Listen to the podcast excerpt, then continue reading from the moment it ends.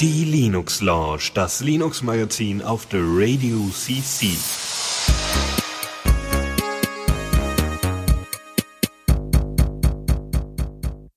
Einen wunderschönen Montagabend jetzt zur Linux Lounge.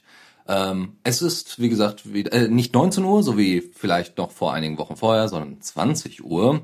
Und normalerweise sollte hier entweder der Lukas oder vielleicht auch manchmal der Faldrian oder Benjamin war es ja in den letzten paar Malen auch oder ähm, äh, ja, den Namen Philipp, ja.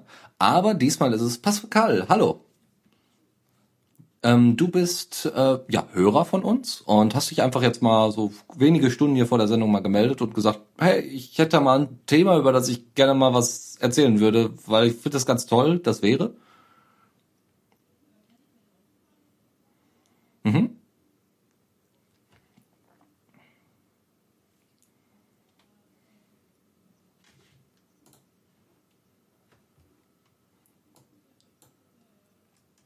Okay.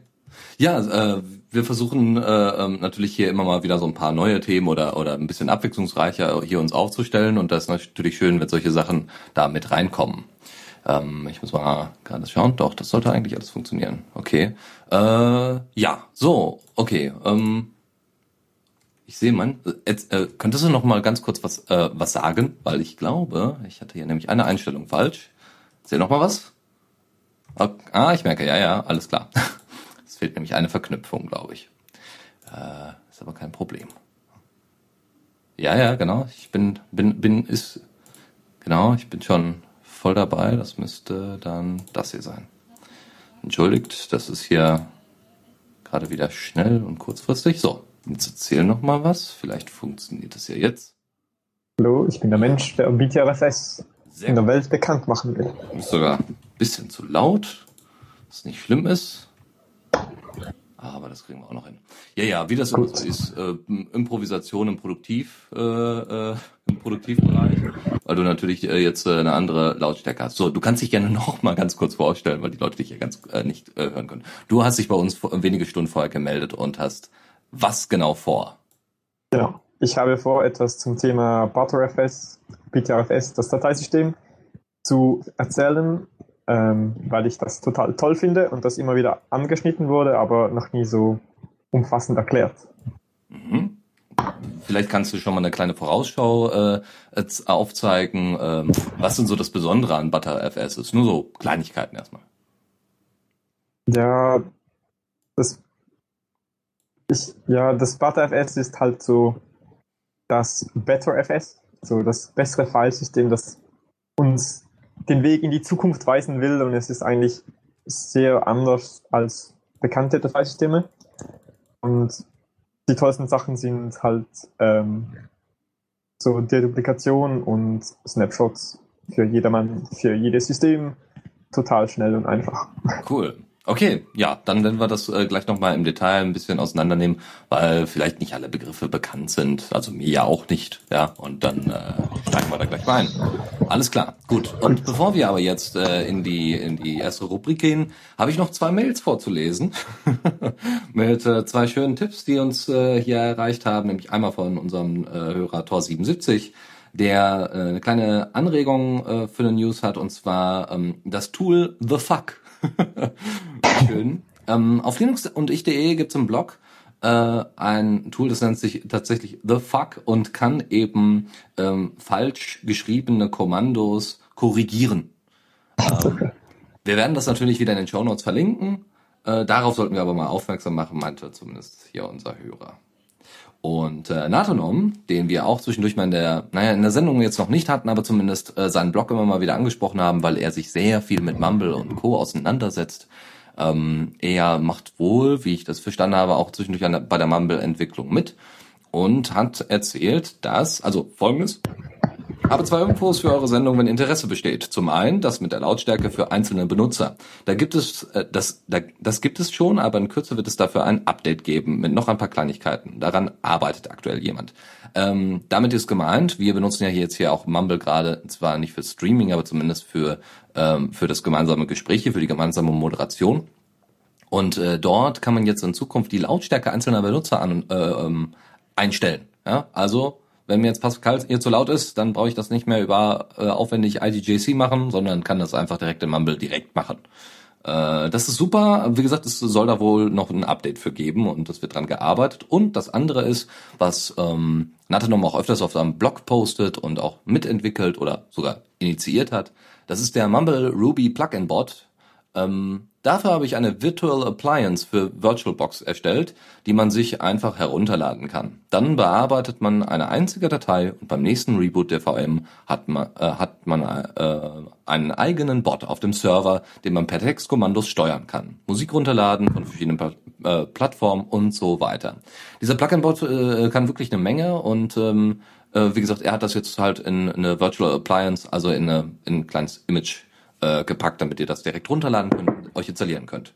Vielen Dank für die Zuschriften. Ähm, tut mir leid, dass ich da nicht direkt darauf an, äh, geantwortet hatte, dass die angekommen sind. Ihr hört es ja dann hoffentlich jetzt in der Linux Lounge. okay, ja. gut, dann würde ich sagen, äh, oder, ja, oder? Ja, die Leute vom Chat, die sagen, die finden das total toll, so wie du mit den Lautstärken für Benutzer. du solltest das mal verwenden, weil du immer noch zu leise und nicht zu laut bist. Oder ich, ich gut. bin immer noch zu leise. Ja, gut, genau. das kriegen wir dann gut. Dann würde ich sagen, erstmal zur nächsten Rubrik. Neues aus dem Repo. So, und da haben wir im Bereich Multimedia mal wieder eine Menge. Und zwar OpenAlec. OpenAlec ist ein sehr, sehr schönes Tool, um, mhm. äh, also was heißt Tool? Es ist, ähm, es ist eine sehr schöne Distro, die äh, ähm, Kodi vorinstalliert hat, früher XBMC, ja, vorinstalliert hat, eingerichtet hat mit Plugins äh, von Drittanbietern, äh, unter anderem auch äh, mit Retro-Videospielkonsolen-Emulatoren, also solch, oh. ja, ich weiß jetzt nicht, ob DOSBox dabei ist, aber es gibt ja dieses RetroPie und LibRetro äh, Retro und das sind alles so ähm, kleine äh, Bibliotheken und Tools, die man verwenden kann, um eben alte Videospiele wieder zum Leben zu erwecken auf Linux. Und da ist halt so eine Distro, die äh, mal relativ schnell irgendwie auf ein kleines Set-Top-Box oder sowas äh, läuft. Ähm, sehr, sehr cool. Ähm, es hat auch noch PVR-Erweiterungen, das heißt, man kann damit auch, äh, was diese, äh, genau, wie heißt es, Private Video Recording, ich glaube, so hieß es. Ähm, okay. Oder Programm äh, äh, Programmable Video Recording, also dass mhm. man dementsprechend einstellen kann, welcher TV-Sender wann aufgenommen werden soll äh, und man damit eine, dann seine Sendung nachgucken kann, anstatt das über die Mediatheken zu machen zum Beispiel. Ja. Das ist, äh, OpenALEC ist jetzt in der 6.0er Version erschienen. Es gibt ein neues Auswahlfenster für Kapitel, ein adaptives Vorwärtsspringen, eine Auswahl von Audiospuren und Untertiteln aus einer vollständigen Liste, Umwandlung der sprachspezifischen Anpassungen in Erweiterungen und ausgeweiteten Konfigurationsmöglichkeiten und ein verbesserter Erweiterungsmanager, der das Finden von Erweiterungen erleichtert. Das hört sich gut an. Und vor allem äh, die letzte Version, Kodi 15.2, war eine Stable-Version und die ist natürlich auch da drauf. Äh, jetzt ist vor kurzem tatsächlich ja. Kodi, Kodi 16 veröffentlicht worden. Ähm, das ist aber eine Developer-Version, also die Vollversion, also die vollen Versionssprünge sind tatsächlich eher so Developer-Versionen, was ich tatsächlich einen interessanten Ansatz finde oder einen ungewohnten Ansatz eher. Hast du Kodi mal verwendet? Ähm, ja, ich habe das früher schon verwendet, äh, unter Windows und so. Das ist sehr praktisch, vor allem, äh, weil es irgendwie meines Wissens bis heute das einzige auf allen Plattformen erhältliche Ding ist, dass man als DLNA bzw. UPnP ähm, Media Renderer, mhm. nennt sich das, äh, verwenden kann.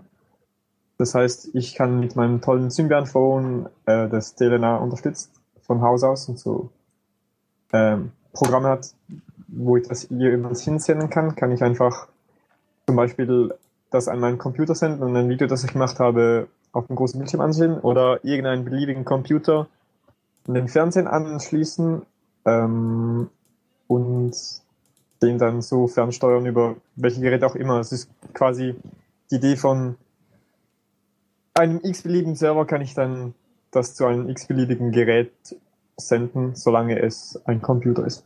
Mhm, genau.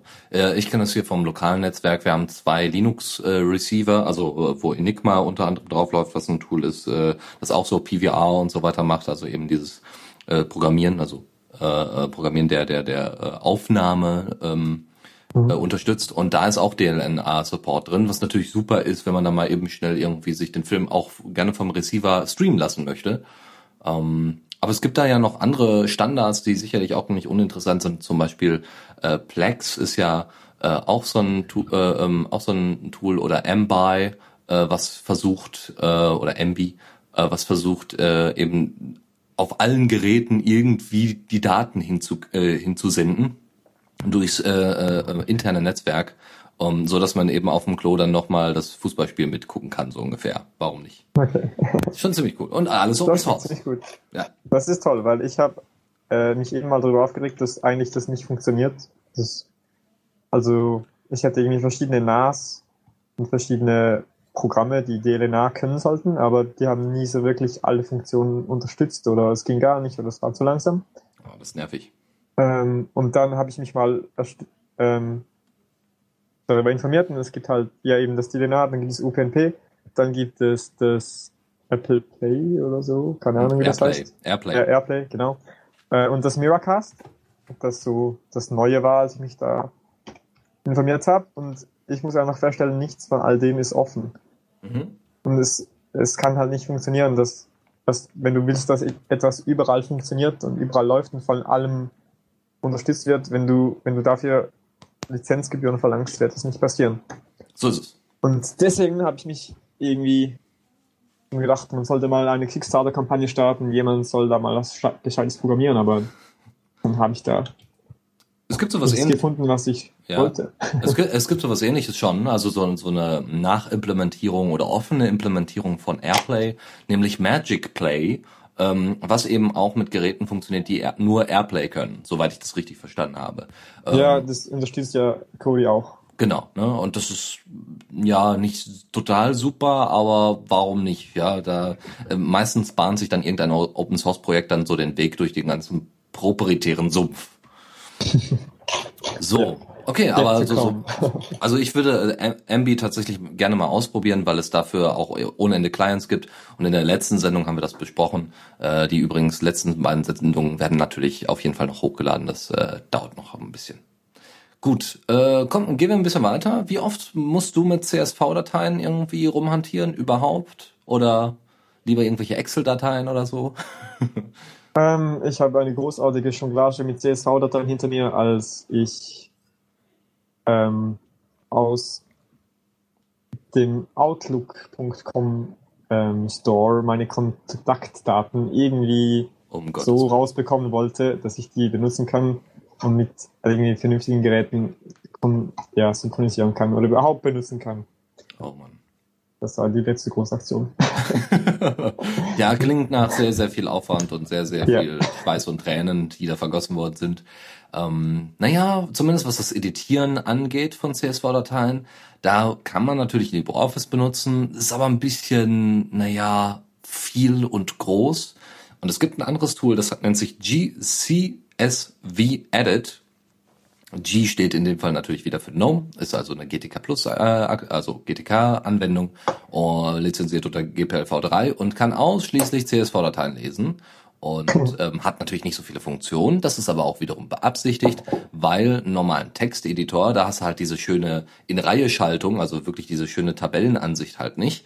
Und in dem Tool hast du das, aber das Ding ist, wie gesagt, nicht so riesig wie LibreOffice und man muss auch nicht dauernd wahnsinnig viele Sachen einstellen, bevor man das Ding einfach öffnet. Und es soll sogar bald eine Windows-Version davon geben, ähm, was jetzt weder dagegen noch dafür spricht, dieses Tool zu nutzen. Aber es ist auf jeden Fall, ähm, ja, so in, in den Startlöchern, es äh, existiert noch gar nicht so lange und äh, ist quasi aus der Not geboren, wie so die meisten ähm, Open-Source-Tools, die so äh, im, auf GitHub und so weiter landen. Ja, das ist ziemlich cool. Weil Mhm. mein Hauptproblem schlussendlich war, dass Excel sowie auch LibreOffice, Ja. die aus irgendwelchen Gründen die Standardfunktion haben, dass wenn du ein CSV importierst, werden alle vorangestellten Nullen sowie Plussen einfach gelöscht. Genau, und das ist in dem Fall, und genau deswegen Und wenn das Telefonnummern sind, dann hast du halt Telefonnummern ohne Null. ja, das Und wenn ich das Tool verwendet hätte und ich mal davon ausgehe, dass es das wegen KISS ähm, keine Nullen löscht, um mir das zu sagen, mhm. dann wäre das beim ersten Mal funktionierend und haben gegangen, ich hätte mir etliche Stunden Arbeit schenken können. Ach ja, ja, manchmal kommt es doch, äh, sind die, also ist mir jetzt schon öfters passiert, ich äh, bekomme von irgendwelchen Tools Wind, nachdem ich eigentlich schon seit zwei Jahren suche, aber ja. kommst dann irgendwann erst, wie gesagt, zwei Jahre später mit und äh, weil weil es irgendwo mal in einem Blog erwähnt wird oder äh, irgendwo durchs Reddit läuft oder so. Ähm, aber das Tool gibt's dann wahrscheinlich schon seit fünf Jahren und man ist da nicht drauf gestoßen. Okay, ähm, welcher, welchen Desktop benutzt du? Ähm, Cinnamon. Hm, äh, ein, aber LXDI sagt ja auch was, ne? Ja. Äh, da gab es ja, vielleicht hast du das mitbekommen, gab es so, ähm, Probleme in Anführungszeichen. LXDI war ja vorher auf GTK 2 Basis und dann haben die Jungs gesagt, mal, ja, GTK 3, das ist zu ressourcenintensiv. Und wir können auch nicht alle halbe Jahr, wenn wieder eine neue GTK-Version draußen ist, äh, dauernd den Desktop-Environment umbauen. Mhm wir hätten da doch, wir würden da gerne mal Qt verwenden, weil es soll so äh, schnell wie möglich stattfinden, also so schnell wie möglich reagieren und funktionieren. Ähm, so, sie benutzen dafür Qt inzwischen und das äh, Projekt heißt nicht mehr LXD, sondern LXQT und hat sich zusammen mit Razer, glaube ich, hieß das Ding, oder ich müsste noch mal nachgucken, wie das, äh, wie das Tool vorher hieß. Es gab ein äh, anderes Projekt, was genau das als Ziel hatte und schon zu Beginn Qt verwendet hat. Und dann haben die beiden sich zusammengetan. LXDE, die gesagt haben, wir wollen auf Qt umsteigen, kennen uns damit aber nicht genügend aus. Und dieses Razer oder Razer Qt, genau. Äh, Razer Qt, ähm, die haben gesagt, äh, ja, wir arbeiten jetzt schon seit zwei, drei Jahren dran, aber bisher kein Interesse, ja, oder beziehungsweise nicht genügend Entwickler. Und dann haben die sich zusammengetan und haben gesagt, gut, wir haben beide dasselbe Ziel, auf geht's. Ja. Das ist schön. Sie sind jetzt bei Version 0.10 und haben nach eigenen Angaben zu der Vorversion 400 gelöste Probleme äh, im, im Vergleich zur Vorgängerversion gelöst, was auch immer das da bedeutet, neue Features reinbauen oder eben äh, Bugfixes. Ähm, zum Beispiel solche Sachen wie, dass man in der Taskleiste die Panels äh, verschieben kann und eben zusammengehörige äh, Panels miteinander gruppieren kann. Okay, dann werden noch so einige Sachen ersetzt. Äh, das lib, also die Library LX, äh, Library äh, lib lxqt minus mount ist ähm, für zukünftige ist sie zukünftig äh, die Voraussetzung für das Mount-Plugin, dass das eben auch mit PCManFM, also dem, dem äh, File-Manager funktioniert. Dann äh, gibt es noch libkscreen, was sich dann um die Bildschirmkonfiguration küm kümmert und X-Render-Aufrufe halt ersetzt. Ja, also wenn ihr irgendwelche Organis äh, wenn ihr irgendwie euren Bildschirm und euren Monitor organisieren wollt, damit das äh, Xorg ordentlich kann, hat man früher oft Xrender verwendet. In dem Fall benutzen sie jetzt halt libkscreen. Das sind so die größeren Neuerungen und ansonsten äh, es, es wird so nach und nach auch Wayland Support eingebaut, was schon nicht schlecht ist. So, ja, ähm, mal verwendet, also LXDI oder was anderes oder ich habe es mal ganz kurz auf einer Live-Distro getestet, denke ich. Mhm. Und ja, mir hat es eigentlich ziemlich gut gefallen. Aber ja. Ich habe ich hab, äh, auf der Open Rhein Ruhr, wo ich jetzt äh, äh, gestern und vorgestern war, ähm, das ist hier in Oberhausen eine Art Open Source Konferenz so ungefähr mit Messe und ein paar Vorträgen und so. Ist echt schön da. Ähm, relativ klein, aber nett. Ja, man kann da mit sehr vielen Leuten an den Ständen und so weiter sprechen. Und äh, habe mich dann mal mit dem XFCE-Kollegen da unterhalten und habe den Fehler gemacht, X-Face zu sagen. dann wurde relativ schnell klar, dass man das so nicht sagt. Und jetzt. Äh, Die Frage nun geklärt. Ja, endlich. Forever. Also sehr schön. Aber es gab doch so ein paar ganz coole Projekte. Midori war da, Fedora. Apropos Fedora. die haben Version 23 draußen. Die haben, hm. die haben äh, ähm, ja den großen Schwenk vorher, also 22 oder 21, einen großen Schwenk gemacht von äh, dem Paketmanager YAM zu DNF. Das funktioniert jetzt auch alles, alles tu, äh, äh, total toll. Problem war, dass sie früher FedUp zum Upgraden verwendet haben. Ja, dieses Tool haben sie auch irgendwie in äh, Version 21 oder sowas eingeführt. Ja, FedUp, so von wegen hier, update den Scheiß. Update Fedora. Also die Pakete oder ah, das System? Das komplette System, also so wie ja, Dist Upgrade unter Apt, so ungefähr. Ja. Genau. Äh, und äh, dann haben sie ja jetzt DNF und äh, sie, obwohl sie an FedUp lange Zeit gearbeitet haben und das ausprobiert haben, lassen sie das jetzt fallen, eben weil sie nur einen Paketmanager haben und bauen jetzt halt ein Plugin oder haben ein Plugin dafür gebaut, damit man das Back, äh, das, das ähm, Upgrade dem, dementsprechend über DNF ähm, organisieren kann. Das ist gut, solange DNF toll bleibt. Also wie ich hörte, ist es wahnsinnig schnell im Gegensatz zu YAM. Und ähm, wenn da noch ein paar Pl weitere Plugins bei sind, warum nicht? Ja, und wenn die Tools auch nicht dauernd anders heißen, schön. vor, allem, vor, vor, allem, wenn sie ganz oft dieselbe Funktion haben oder eine ähnliche Funktion haben. Ja, ob ich jetzt ein Paket update oder ein komplettes Betriebssystem, sollte nur geringfügig in der Kommandozeile einen Unterschied machen, finde ich. Nun, ja, ja. Cinnamon gibt's übrigens jetzt auch, ja, was du ja verwendest. Cinnamon, ja, äh, ein, bei Fedora heißt es Cinnamon Spin. Es gibt ja so KDE Spins, das sind quasi die Ableger, so ähnlich wie Xubuntu, Kubuntu, heißt es bei Fedora Spin. Und da ist jetzt Cinnamon dazugekommen, was ja auch schön ist. Ich finde das auch ein sehr entspanntes, äh, sehr schönes äh, äh, Interface, weil es eben halt eine Fork unter anderem auch von GNOME 3 ist. Aber es ist halt wirklich das bessere, die bessere Windows Oberfläche, also Windows-artige Oberfläche so ähm, und ist für Umsteiger wahrscheinlich total genial. Ähm, ja, wer ja. was Simpleres braucht, der kann ja XFCE oder bald auch LXQt oder sowas verwenden. Äh, noch eine andere Geschichte, die durchaus interessant ist, ist, dass sie selber BIOS-Updates durchführen können äh, über, über eine GUI-Geschichte, ähm, die in den Einstellungen vermerkt ist. Das heißt, wenn du ein BIOS-Update machen möchtest, machst du das wie ein ganz normales Update quasi. Das wird umgesetzt über ähm, das Programm FW, äh, also FW ab dem G, also das ist unfassbar, wie man das aussprechen soll. FWUP DMGR. Also wahrscheinlich Manager, äh, FW, weiß ich nicht so ganz genau. FW Update Manager.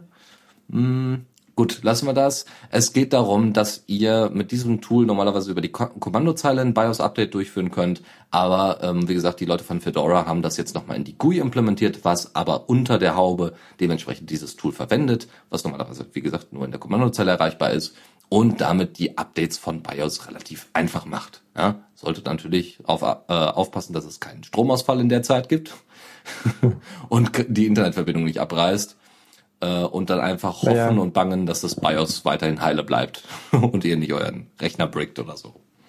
Die, Installation wird er ja erst starten, wenn das runtergeladen hat. So ist es. Das macht's. ja. So, äh, ja. Das zu Fedora, hast du mal Fedora verwendet? Oder du hattest ähm, jetzt kurz vor der Sendung noch ein bisschen erzählt, dass du mal so jetzt relativ vor kurzem oder wie lange ja, genau. ich habe so angefangen hast? Vor zwei Jahren eigentlich beschlossen, auf Linux umzusteigen, weil wegen Snowden. oh, wow. Schön. Schön. Und das hat einfach ziemlich lange gedauert, bis ich das umgestellt, also ich habe halt so, so erst Server und so umgestellt, die mhm. teils sowieso schon auf Linux gelaufen sind.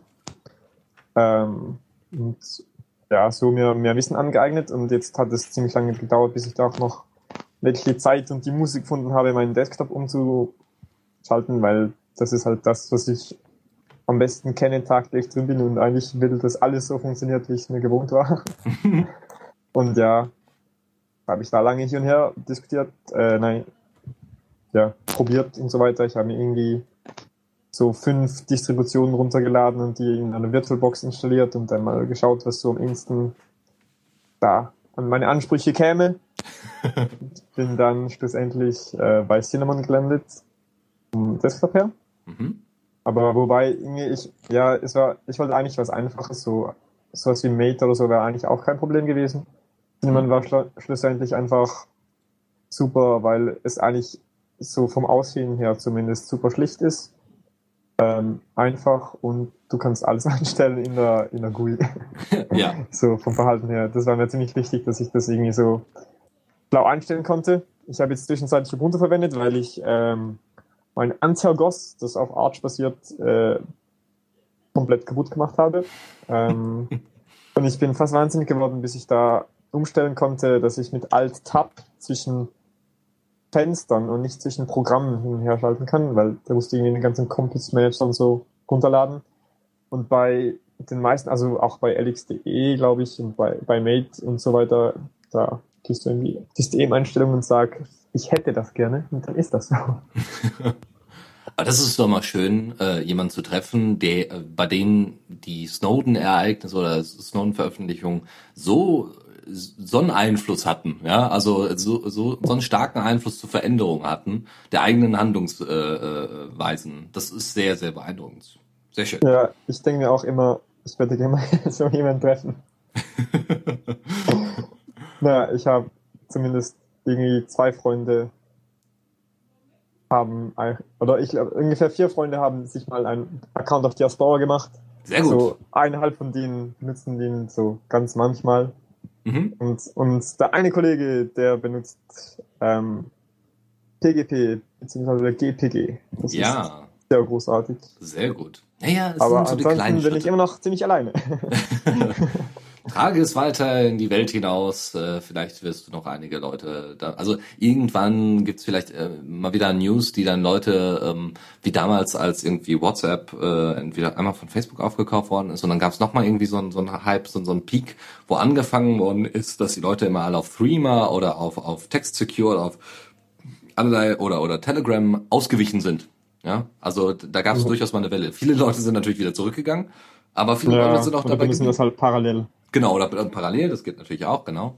Und das Aber ist ja. natürlich beeindruckend, dass, dass, so, dass sowas inzwischen ja auch funktioniert. Nicht super, ja, aber zu einem gewissen Teil. Und da ist immer gut, wenn Leute bereits schon, äh, also in der näheren Umgebung, äh, schon mal sich damit auseinandergesetzt haben mit der Thematik. Ja, oder Ja. schon irgendwie Infrastruktur anbieten. Das, ist ja, wirklich das Hauptding. also das ist ja zum Beispiel der, Auf, der Auftrag, finde ich persönlich inzwischen von Hackerspaces, nicht einfach nur eine Basis darzustellen für, äh, ja Leute, kommt mal, wir können eine Runde hacken, sondern, ja Leute, ja, wir sind im besten Fall ein Verein, äh, ein ähm, äh, gemeinfreier, ja, gemeinfreier heißt es nicht, es heißt, ähm, ja, nicht kommerziell. Gemeinnützig. Genau, Dankeschön, genau. Gemeinnützigen Verein, ähm, der ein bisschen Infrastruktur zur Verfügung stellt. Ja, werdet, werdet gerne Mitglied bei uns, werft uns ein paar Euros in die, in die Kasse und dann stellen wir einen Server zur Verfügung. Da läuft ein Jabber, ein Mail, äh, Mail-Server drauf. Da läuft äh, ähm, im besten Falle dann noch, noch, noch allerlei anderen Krimskrams, den man gut verwenden kann drauf. Und dann wünschen wir euch viel Spaß beim äh, unabhängigen Rumsurfen. Ja, am besten noch eine Tor-Exit-Note oder so. ähm, und äh, das, äh, aber da- dazu braucht es halt immer Leute, die sich schon ein bisschen damit beschäftigt haben und auskennen und die dann quasi nur darauf Genau. warten, dass irgendjemand dann mal fragt. Das ist gut. Das ist sehr gut. Apropos, also das- ja, entschuldige. Hm? Wobei ich, ich finde, das Hauptproblem ist dran, ja, dass die Leute dann mal wirklich sich Gedanken machen. Ja. Aber ja, dafür bin ich auch da. sehr gut, sehr gut, sehr gut. Ja, ähm, wir können später nochmal vielleicht äh, nochmal zurückkommen. Also, ist ganz witzig eigentlich, es passt sehr gut noch zu der zu dem letzten Punkt aus dieser Rubrik, nämlich Tails, was dir sicherlich auch ein Begriff ist. Das, die Distribution. Ja, habe ich aber noch nie benutzt, aber ja. Okay, weil Edward Snowden es verwendet hat. Äh, Tails 1.7 äh, ist ein, eine Live-Distro, in erster Linie sollte es ein Live-Distro sein, die ähm, alle ausgehenden Verbindungen durch das Tor-Netzwerk routet, ähm, die keine Zugriffe auf die lokale Fles Festplatte ermöglicht oder äh, hat, macht, ja, äh, ausführt. Ähm, und der Hauptspeicher wird beim Beenden komplett gelöscht und äh, Daten werden nur verschlüsselt gespeichert, wenn ihr dann so einen persistenten USB-Stick äh, draus macht, Live-USB-Stick. Dann, es gibt zwei Neuerungen bei 1.7, nämlich äh, einen Offline-Modus, dass man nämlich alle Netzwerkverbindungen kappen kann und dann ähm, vor allem äh, ist es nützlich, wenn ihr irgendwie vertrauliche Dokumente bearbeitet äh, und dann eben überhaupt keine Verbindung nach draußen haben möchtet.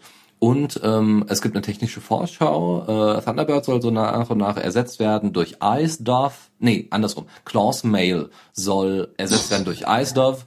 IceDove ist, äh, ist eine Fork quasi von Debian äh, von Thunderbird. Ähm, und das ist derzeit noch eine technische Vorschau, ist noch nicht super optimal in Tails integriert, soll aber in Zukunft passieren und ähm, kann man auf jeden Fall mal ausprobieren, ob es läuft. Ja, Okay. damit sind wir mit der Rubrik durch und kommen dann zum Newsflash. und da gehen wir ein bisschen wieder weg von der Linux-Szenerie und gucken mal so ein bisschen auf BSD. Warum machen wir das in der Linux Lounge? Naja, weil ich Bock drauf hab. nee, ganz simpel, weil auch BSD ein bisschen Liebe gebrauchen kann. Und warum soll man nicht die ein, zwei Nachrichten, die im Jahr mal stattfinden über BSD, auch mal in die Linux Lounge mit einbauen? Great Alarm. Ja, genau.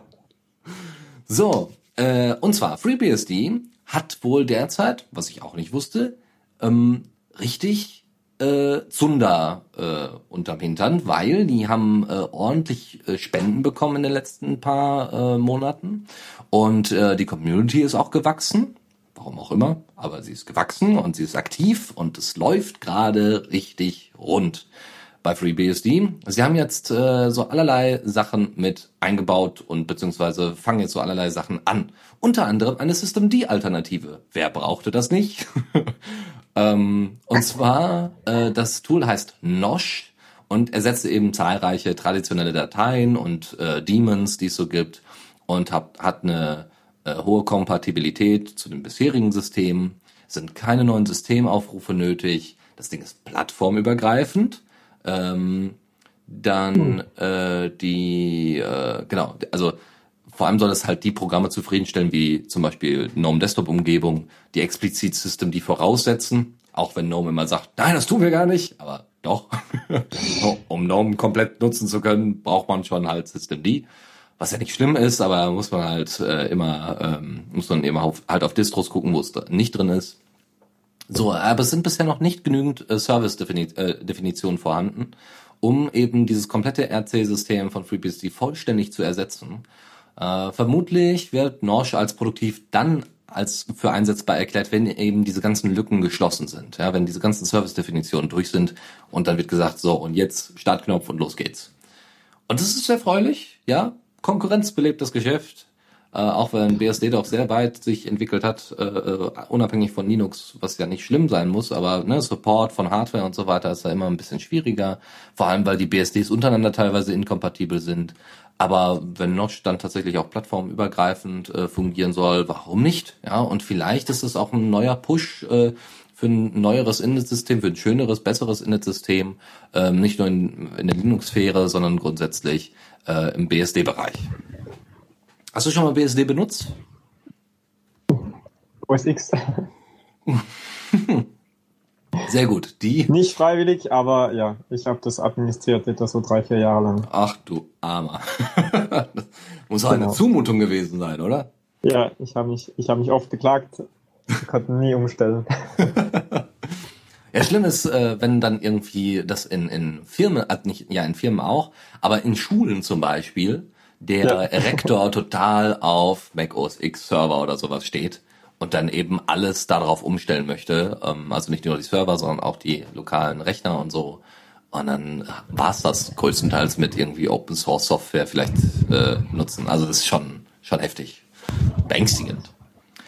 Ja, also es funktioniert vor allem nicht. ja, das, das, ist ja immer das, was das vorgehalten immer wird. Sehr ne? viel mehr betroffen. Ja. ja. wir hatten, ich war auch in der Schule, die, die, die überall Macs hatten. Ja. Und da hast du einfach 15 Minuten gewartet, bis du dein Profil geladen hattest. Uff. Heftig. Weil ich, OS X an sich funktioniert eigentlich schon so als Independent Computer, solange man möglichst nichts damit macht. Das ist halt immer so, aber das erinnert mich du, sehr an Wenn Windows. du OS X in deinem Netzwerk haben willst wenn du sowas wie die Leute ähm, User-Profile hast, dann funktioniert das einfach sehr, sehr, sehr begrenzt, beziehungsweise nicht, beziehungsweise sehr super unperformant und vor allem, wenn du das noch mit OS X Hard und Software halt umsetzen willst, musst, worauf du aber quasi gezwungen bist, weil es offiziell keine Alternativen dazu gibt, bis auf ein paar super teure. Oh Mann. Ja. Ja.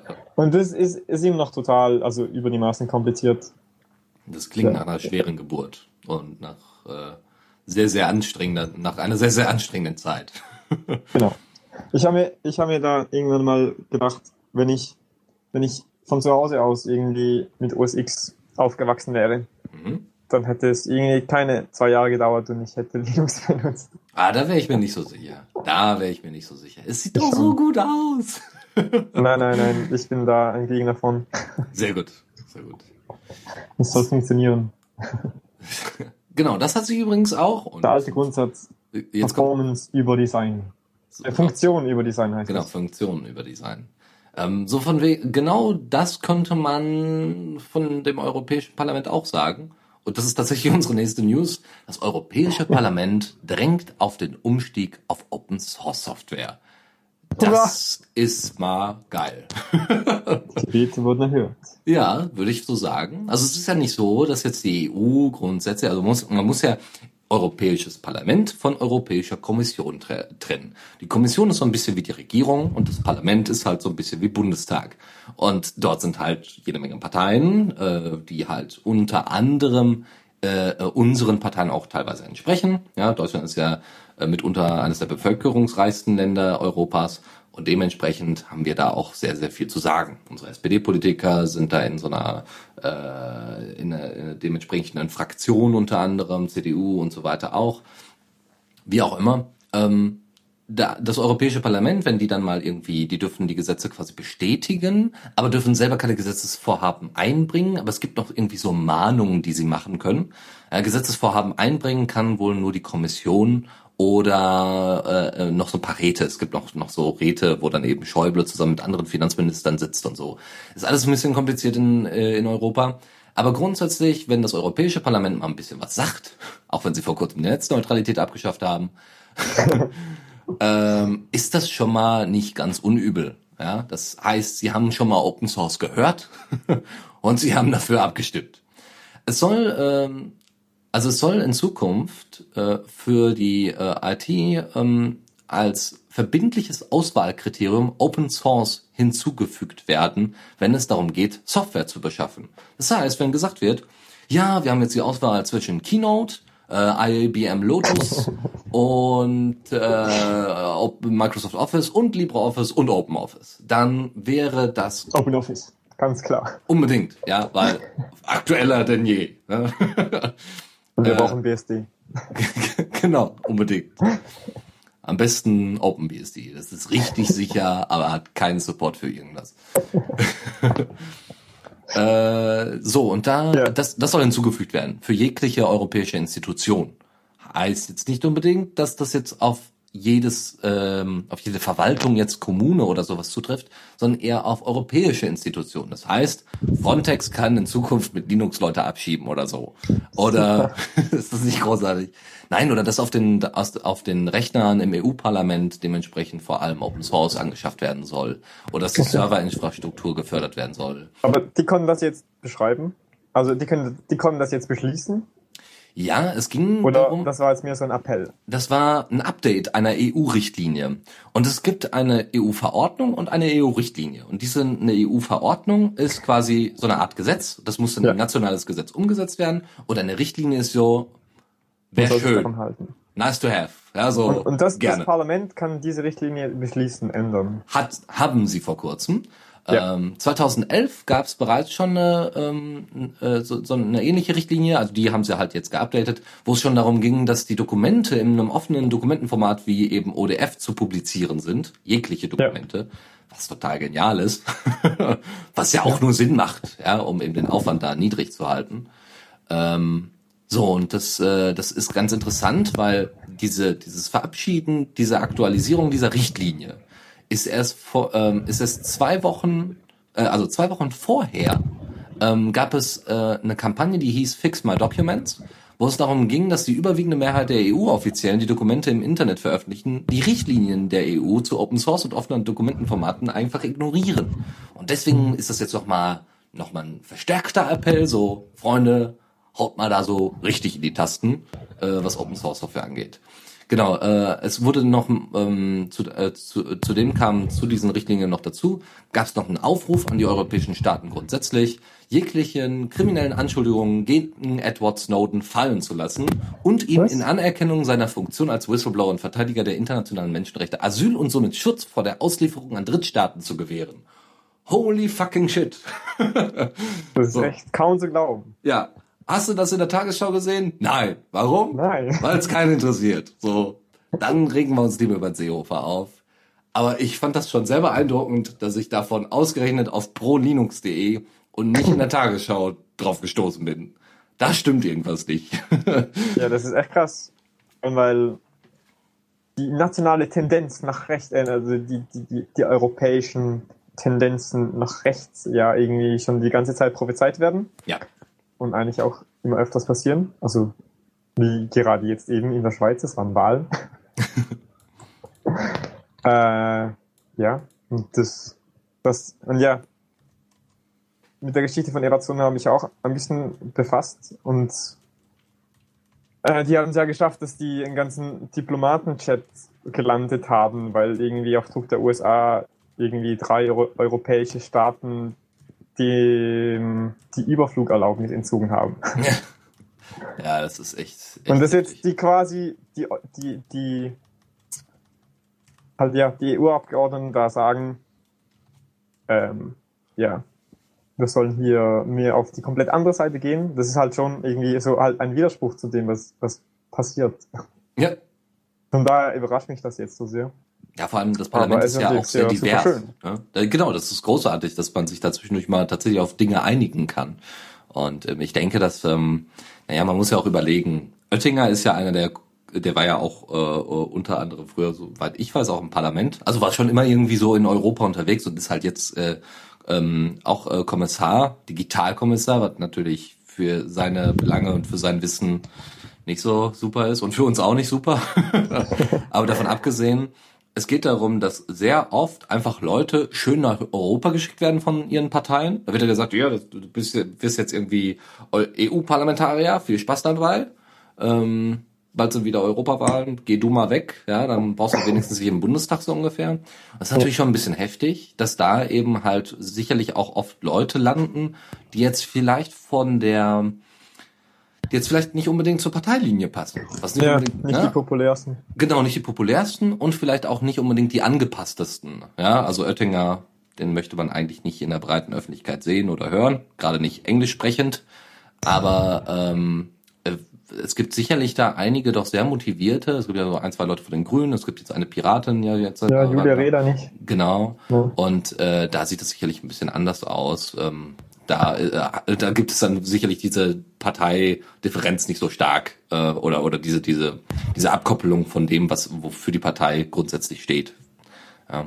Nun gut, lassen wir das. Äh, kommen wir noch, weil wir haben eigentlich noch ohne Ende Themen, fällt mir da mal Ja. so ein. Aber wir werden sowieso heute überziehen, ist auch nicht schlimm. Gut. Heute, heute darf mal, heute darf mal, heute ist mit Gast. so, Busybox. Sagt ja auch was, oder? Hast du vielleicht Was? mal so. Busy, Busybox, also Busy, also B-U-S-Y Box. So, so sehr halb. Ja, Busybox ist so eine Art, ja, Mini, Mini-Toolbox für Linux-Kommandos. Es geht im Kern darum, dass du ähm, sehr speichersparende äh, äh, Sammlung von Tools zur Verfügung hast, so CD, LS und so Kram, wirklich so minimal. Ähm, das wird alles in ein, ein Programm vereint. Ähm, auch so Standard-Unix-Dienstprogramme, ne? wie gesagt, wegen LS, CD und noch einige andere. Und speichersparend deswegen, weil es halt oft auf irgendwie Embedded Devices oder eben auch auf äh, Smartphones und so weiter verwendet wird als Unterbasis. Ja? Also bei Okay. einigen Android-Versionen ist es tatsächlich sogar drin. Äh, ist aber, glaube ich, ist aber auch, glaube ich, schon ein paar Tage alt. So, und äh, dann hat einer der Entwickler dort, hat dann gesagt, ja, hier, wir haben zwar äh, Unterstützung für Systemd-Schnittstellen, also so ein bisschen wie äh, Nosh, ja, was FreeBSD ja baut, wo sie auch einige Systemd-Schnittstellen nachbauen. Aber äh, wie gesagt, hier halt in Busybox, wo sie dann sagen, okay, vielleicht will ja einer auf einer Distro, wo Busybox draufläuft, GNOME starten. Warum auch immer, aber man möchte das halt und will dafür die Systemd-Schnittstellen haben. Und da hat jetzt Dennis äh, Lasenko, äh, der übrigens mit einem N und Y geschrieben wird, also Dennis, ähm, hat dann gesagt, wir werfen das mal raus. Wir machen da jetzt nicht mit bei den ganzen Systemd-Kram. Es gibt keine wirkliche Begründung, warum er das getan hat, aber es wird jetzt erstmal so akzeptiert und ja, somit ist halt der Support für Systemd für die Schnittstellen aus Busybox entfernt worden. Was natürlich ein bisschen schade ist, je nachdem, welche Programme mit Busybox zusammen und der jeweiligen Distro verwendet werden. Aber gut, muss man vielleicht einfach mal zur Kenntnis nehmen, dass ähm, Systemd wahnsinnig, äh, ja, wie soll ich sagen, so ein bisschen wie Puls Audio, ja. Jeder setzt es irgendwie ein, aber keiner magst du wirklich. So, äh, genau. Te äh, genau, wir waren vor kurzem äh, bei einer kleinen Debatte über WhatsApp und TextSecure und so. Und TextSecure hat ja noch seinen roten Bruder, nämlich Redphone, was ja die Voice-over-IP-Schnittstelle ist, äh, wo auch Ende zu Ende verschlüsselt wird und äh, Zeug. Und die Sachen sind halt auch Open Source und auch mehrfach ähm, sind sind einem mehrfachen Audit äh, ähm, Ja, genau, Dankeschön. Ähm, und jetzt haben sie das beides miteinander vereint und nennen es Signal. Also Whisper Ah, Systems, ja. die das äh, produzieren, nennen das jetzt Signal und da ist beides zusammen drin. Was gut ist, glaube ich. Ich Ja, setze es selber klar. nicht ein. Aber ich finde es schön, dass dann solche Tools dann, äh, wenn sie zusammengeführt werden, sicherlich auch ähm, einen deutlich besseren Eindruck bei vielen Leuten wahrscheinlich hinterlassen werden. Äh, Im Play Store wird es dann so sein, die Leute, die vorher Redphone installiert haben, kriegen eine Nachricht von wegen, bitte installiert lieber Signal. Und die Leute, die TextSecure ähm, installiert haben, bekommen einfach das Update sofort reingespielt und da wird gesagt, hier, mach ein Update, kriegst du Signal. Ja, weil TextSecure halt mehr Nutzer hat, macht natürlich Sinn, dann die Basis auch, die, die Nutzerbasis dementsprechend mitzunehmen. Klar. Ist Text Secure eigentlich Java oder ist das was, was Das- einen, Soweit ich weiß, ist es was eigenes, weil es läuft trotzdem über einen zentralen äh, Server wie Telegram, ist aber, wie gesagt, deutlich besser überprüft worden in, der letzten, äh, in den letzten paar Jahren und äh, Okay. ist halt Open Source und man merkt halt auch, dass die Leute da deutlich stärker hinterher sind, das zu Open Source zu verbessern. Ich weiß nicht, wie das bei Telegram läuft, ich sehe das immer so ein bisschen ist schwierig. Ist zwar schade, dass es über einen zentralen Server läuft und nicht ein bisschen dezentraler ist, aber sagen wir mal, zur Einfachheit kann ich das verstehen. Oder zumindest benötigt es einen zentralen Server. So. Ich glaube, man könnte es sogar in die Software selber reinschreiben, dass man irgendwie einen eigenen nutzen möchte. Aber es ist nicht vorgesehen, mehrere Server zu verwenden. ja, das ist das, äh, Chat Secure kann das. Ja, genau, weil Und das ist aber quasi wie einfach ein beliebiger Server, der Java benutzt und halt OCR kann. so ist es. Weil ein, ja, genau. Ja, also es gibt ja noch Conversations, die haben eine neue Verschlüsselung drin, das ist Axolotl oder Omemo, wie es auch heißt. Äh, und äh, die soll deutlich besser auch auf Smartphones laufen. Die ist aber bisher nur ausschließlich in Conversations integriert und sonst nirgendwo. Keine Ahnung, vielleicht die selber, ich weiß es nicht. Aber die, es gibt weder ein Pigeon-Plugin noch ein äh, noch, noch ganz viele andere Plugins, wo es fehlen würde. Und es Ja. gab jetzt auch mehrfach wieder die Forderung bei den Empathy-Usern, Leute, baut verdammt noch mal Verschlüsselung ein. Wir warten seit zehn Jahren darauf, dass Empathy endlich OTR integriert. Sie haben es immer noch nicht gemacht. Dann baut doch jetzt wenigstens einen neuen Standard ein oder so, ja, damit Ja. endlich Verschlüsselung stattfinden kann. Also Gibt es eigentlich Ihnen ein Problem mit OTR?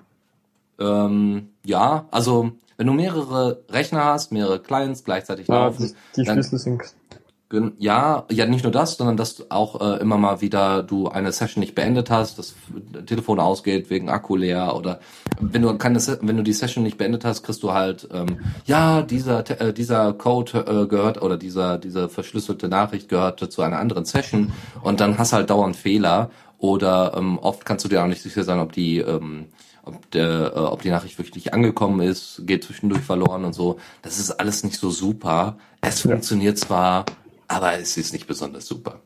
Und GPG geht dann nochmal gar nicht, tatsächlich in dem Fall.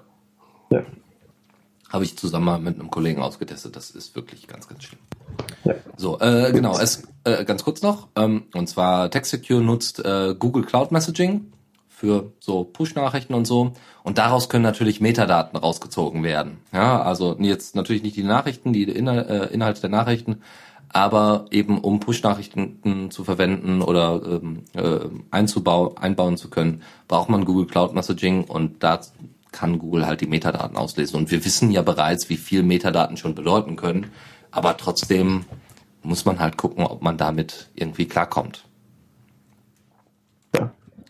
So. Deswegen habe ich eben wegen Jack Secure gefragt, weil, weil es halt eben nicht so die, die befriedigende Lösung ist. Ja. Aber wenn du sagst, wir brauchen ein, eine, eine bessere Version von OTR, dann bin ich dabei, dass das halt unterstützt wird, aber es muss halt schon irgendwie metadatenfrei bleiben. Ja, ja, obwohl das wahnsinnig schwierig wird. Ne? Also das wird sehr, sehr schwierig, wenn du dann irgendwann mal die Jabber-ID äh, hast. Und ähm, weil die Jabber-ID, soweit ich weiß, wird halt auch mitgeliefert. Und wenn du weißt, wer hinter der Jabber-ID steckt, dann ah, sehr schwierig. Also es ist relativ einfach, inzwischen einfach Leute zu tracken. Mich auch. Ja, auch wenn ich mich dem Ganzen schon sehr arg entziehe, aber es ist ähm, problematisch. Wenn einer mal Zugriff auf dein Handy hat, dann war's das im Großen und Ganzen. So, weiter. Und zwar äh, Debian auf dem Server. Das ist das, was man machen möchte, wenn man kein großer Ubuntu-Freund ist. Ich habe trotzdem Ubuntu-Server. ist aber nicht schlimm. Ja, man, man lass, genau, man lass es mir, man, äh, man verzeiht es mir. Aber trotzdem gibt es immer noch äh, Leute, die sehr schöne äh, Handbücher schreiben, wie man Debian-Server ordentlich organisiert und administriert. Das sogenannte Das Debian Administrator Handbook. Und das ist rausgekommen von Raphael Herzog und Roland Maas. Die haben, äh, genau, an der Übersetzung für das Buch, das äh, ausschließlich in Englisch geschrieben ist bis jetzt, äh, kann sich jeder beteiligen. Also, wenn ihr da Bock drauf habt, gerne mit dabei sein bei der deutschen Übersetzung oder andere Sprachen, die ihr könnt. Äh, das, äh, es gibt tatsächlich das komplette Handbook unter Debian Sit, äh, Sit in der Unstable-Version als Paket zum Runterladen und dann eben angucken. Man kann das Buch im Browser lesen, als E-Book in den Formaten PDF, EPUB und MobiPocket herunterladen. Natürlich nicht Kindle. Große Überraschung. Ähm, oder in Form eines Paperbacks als gedrucktes Buch für circa 45 Euro äh, sich dementsprechend reintun. Es soll sehr gut sein. Es soll, äh, also äh, das gab es schon vorher. Jetzt ist es halt nochmal geupdatet worden für äh, Debian 8. Also Jesse. Vielen Dank. Du hast ja äh, auch äh, zwischendurch mal so Server und so weiter organisiert und administriert. Ähm, was, Ja. was hast du da als Server-Software verwendet? OSX. Immer noch. Server. Verdammt noch mal. Genau. Und ansonsten so ähm, meistens Ubuntu Webserver. Ah, okay. Ja. Und äh, es ist eigentlich, alles, was ich jetzt habe für mich zu Hause, ist auch Ubuntu. Und CentOS hatte ich mal Ja. für Teamspeak. Ja, nicht Mumble, aber es ist viel einfacher. ähm, und ja, ja genau. Eigentlich wollte ich auf dem Ding, auf dem die OnCloud-Instanz läuft, wollte ich auch mal noch irgendwie eine neue VM machen, die dann voraussichtlich, voraussichtlich, ähm, ja, CentOS benutzen würde. Mhm. Oder mit Debian habe ich mir auch schon gedacht, könnte ich mich mal auseinandersetzen. Okay. Äh, was, was sind denn eigentlich so die Unterschiede jetzt so vom Mac OS X Server zu vielleicht einem Debian oder CentOS? ja. Naja, es ist halt eigentlich wie nicht vergleichbar. Also Also GUI oder was? OS so X Server ist halt alles, alles GUI. Oh Gott. Es gibt keine, es gibt, du kannst, es gibt keine normalen Pakete. Es gibt halt schon irgendwie so OpenSSL und so, aber das ist halt alles BSD. Das heißt, irgendwie, äh, alle Befehle, die du irgendwo findest, wenn du Hilfe suchst zu Linux und so weiter, die funktionieren zu irgendwie 90% nicht, weil Oh. BSD ungleich, ähm, wie heißt das, Different Das ist anders ist. das normale Menschen verwenden. Ja. Den normalen Terminal halt. Nein. Ich- Ja, Bash ich oder was? Also, Ja, genau. Shell. Shell. Genau. Ähm, und ansonsten hast du halt so irgendwie zwei Programme oder drei und mit denen kannst du Dinge einstellen, die Apple vorgesehen hat, die super genau schlecht dokumentiert bis gar nicht dokumentiert sind, Oh Gott. die je nachdem dann halt funktionieren oder nicht funktionieren oder so, so Dinge wie du kannst einstellen, dass du halt ein Open Directory hast, also nicht, du hast halt auch ein Active Directory, ist halt ein Open Directory. Mhm. Ähm, das bin, administrierst du auch über die Oberfläche. Du kannst dann halt so User anlegen, die, die dürfen sich dann anmelden, wenn du den Client da eingebunden hast.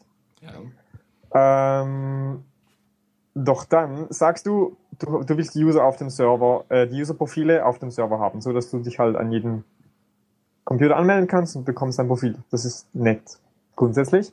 Und du kannst entweder das so einstellen, dass das direkt auf dem Server läuft, was du machen kannst, wenn du genug Leistung hast, oder dass das auf den Client synchronisiert wird. Und diese Synchronisation, die funktioniert nicht. Oh, großartig. Ich habe in irgendwie all den Jahren, in denen ich mit dir gelebt habe, habe ich nirgends irgendwie herausgefunden, wie ich da auch nur irgendwas dran ändern könnte, bis geschweige denn sehen könnte, was da überhaupt aufgerufen wird, wie das funktioniert. Das heißt, es wird schon irgendwie das, das Open Source Zeugs benutzt, so unten drin und meistens auch in super alten Versionen. Das ist halt so BSD-mäßig. Ähm, aber du, du kommst halt quasi an nichts ran und du kannst auch nur so sehr beschränkt Dinge einstellen, du willst. Was dann dazu führte, dass ich hauptsächlich irgendwann mal angefangen habe, alles in Shell zu schreiben, also in BSD Shell. äh, was ich irgendwie haben wollte, dass es wirklich funktionierte. Und ja, aber das, da kannst du halt, ja, da bin ich nicht so weit gekommen, dass auch die ganze Benutzerprofile und so weiter darüber gelaufen wäre, weil ich sonst das ganze funktionierende System hätte abbrechen müssen oder neue Hardware haben. Oh Mann, oh Mann. Aber ich habe von Hochschulen gelesen, die so zu ähnlichen Schlüssen gekommen sind und die haben einfach alles selbst geschrieben.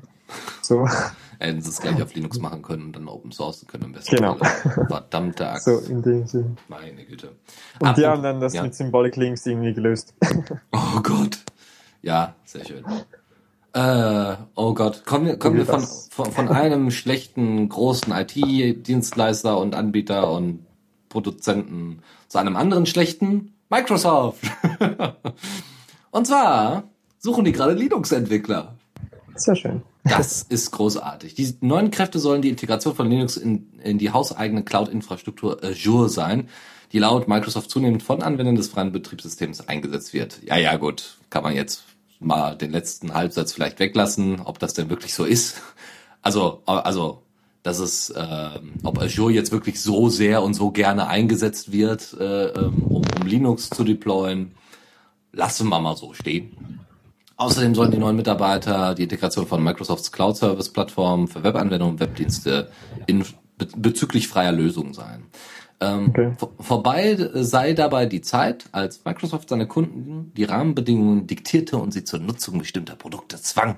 Laut Hill, also Mark Hill, der Manager bei Microsoft ist, habe das Unternehmen verstanden, dass Partner und Kunden die Werkzeuge nutzen wollen, die zu ihnen am besten passen. Zitat, unser Ziel ist es, zu erm dies zu ermöglichen. So der Manager Mark Hill.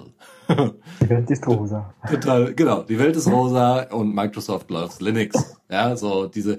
Ich will mir eigentlich Aber- unbedingt so ein T-Shirt holen, wo das draufsteht, weil die kriegen die. Es gibt ja tatsächlich von Microsoft solche T-Shirts, dann mit der dementsprechenden, mit dem dementsprechenden Font und dann so ein Herzchen drauf. Warum nicht? Okay. Äh, dazu kommt noch, sie arbeiten mit Red Hat zusammen. Ja, nicht, dass Ja, sie eben. nach, nach Linux-Entwicklern fragen, sondern sie haben bereits welche extern eingekauft. Ähm, es, man kann nämlich inzwischen Red Hat-Dienste schon auf der Azure Cloud-Umgebung äh, buchen können.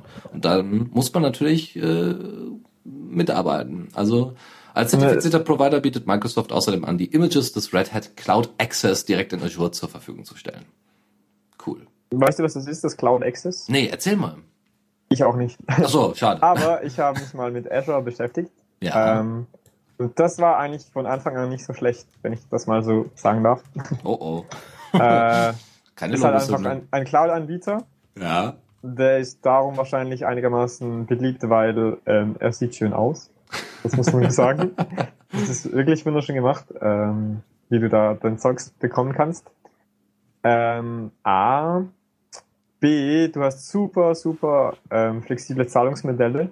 Du kannst so quasi jeden Cent einzeln noch mehr dazu oder wegkaufen. Cool. Und als ich mir das schon angeschaut habe, vor ungefähr eineinhalb, zwei Jahren, da, da war es also schon so, dass du halt schon primär die Windows-Zeugs gehabt hast. Du hattest da aber auch schon irgendwie zur Auswahl irgendwie, ich glaube sogar Red Hat oder CentOS und, und Ubuntu irgendwie so. Mhm. Und du konntest schon da ähm, eigene ISOs halt draufladen oder sogar eigene VMs. Das fand ich ganz geil. Wow. Eigentlich. Du kannst deine VM, die du schon hattest, sagen, ich will die jetzt von jemandem hosten lassen, äh, ja, der immer da ist und so weiter. Und die, die machen das auch so ganz gut mit Verteilung über drei Erdteile und solche Dinge. Mhm. Aber ja, keine Ahnung. Das war eigentlich schon immer recht gut. Und so wie ich jetzt, ich habe die News auch gelesen von Red Hat, ich glaube bei Heise. Und da ging es einfach irgendwie drum, dass, ich glaube, die erweiterten Dienste, die Red Hat hat, aber ich kenne Red Hat eigentlich nicht, also vor allem das Enterprise halt. Ähm, ich stelle mir das so ähnlich wie bei SUSE oder so vor, die halt einfach so selber Zeugs programmieren und die haben halt bestimmte Abhängigkeiten haben und dass die einfach besseren Support dafür einbauen. Ja. Irgendwie so. Ja, ich, wie gesagt, ich habe da erstmal nichts gegen. Ne? Sollen sie ruhig machen, sollen sie ruhig die, äh, ihre, ihren Cloud-Service da anbieten. Ähm, ist nur einfach eine wunderbare Überschrift, wenn da steht, Microsoft sucht Linux-Entwickler. Ja, das genau. ist schon, ist schon sehr, sehr witzig. Ja, es ist, der Community fällt es schwer, sich dran zu gewöhnen. Ja, auf jeden Fall. Man, weiß so, Quasi jedes Mal so. so Misstrauen. Ja, so, Microsoft Linux, das Ja, Thema der in- letzten Sendung, die noch als Podcast abrufbar ist. Um, genau, genau so. So, äh, letzte News für diese Rubrik zumindest. Und dann kommen wir nämlich zu ButterFS. Und zwar Simon Phipps, ähm, selber in der OSI, ähm, einer, ähm, ja, äh, wir nennen es mal einer, einer, einer Organisation, die äh, einzelne Lizenzen, Open Source Lizenzen zertifiziert, so dass man sicher sein kann, aha, okay, das ist eine tatsächliche Open Source Lizenz, ja, oder das, was zumindest die OSI unter Open Source versteht, das ist wichtig, das nehmen wir so. Ja, ich glaube, die Microsoft äh, Open Source Lizenz gehört da, glaube ich, nicht so ganz zu. Ich bin mir da nicht ganz sicher, müsste ich nochmal reingucken. Wie gesagt, er ist da mit voll drin, kennt sich also mit Open Source und den Stiftungen und Projekten und so weiter sehr, sehr gut aus und hat gesagt, bitte keine weiteren Open Source Foundations mehr. Ist reicht. Wir haben genug. Und das Problem ist auch, die Foundations ähm, sind teilweise auch ein Problem, weil sie ähm, selber so eine Art Wasserkopf auch anbieten. Also er, er, hat das in einer Viertelstunde runtergebrochen. Ich muss zugeben, dass ich nicht glaube, dass ich alles mitbekommen habe, alles verstanden habe, was so seine Kritikpunkte sind. Aber zumindest das ich verstanden habe, konnte ich gut nachvollziehen. Es ging unter anderem da, darum, dass viele Foundations halt als sogenannte Trade Associations ähm, eingesetzt werden.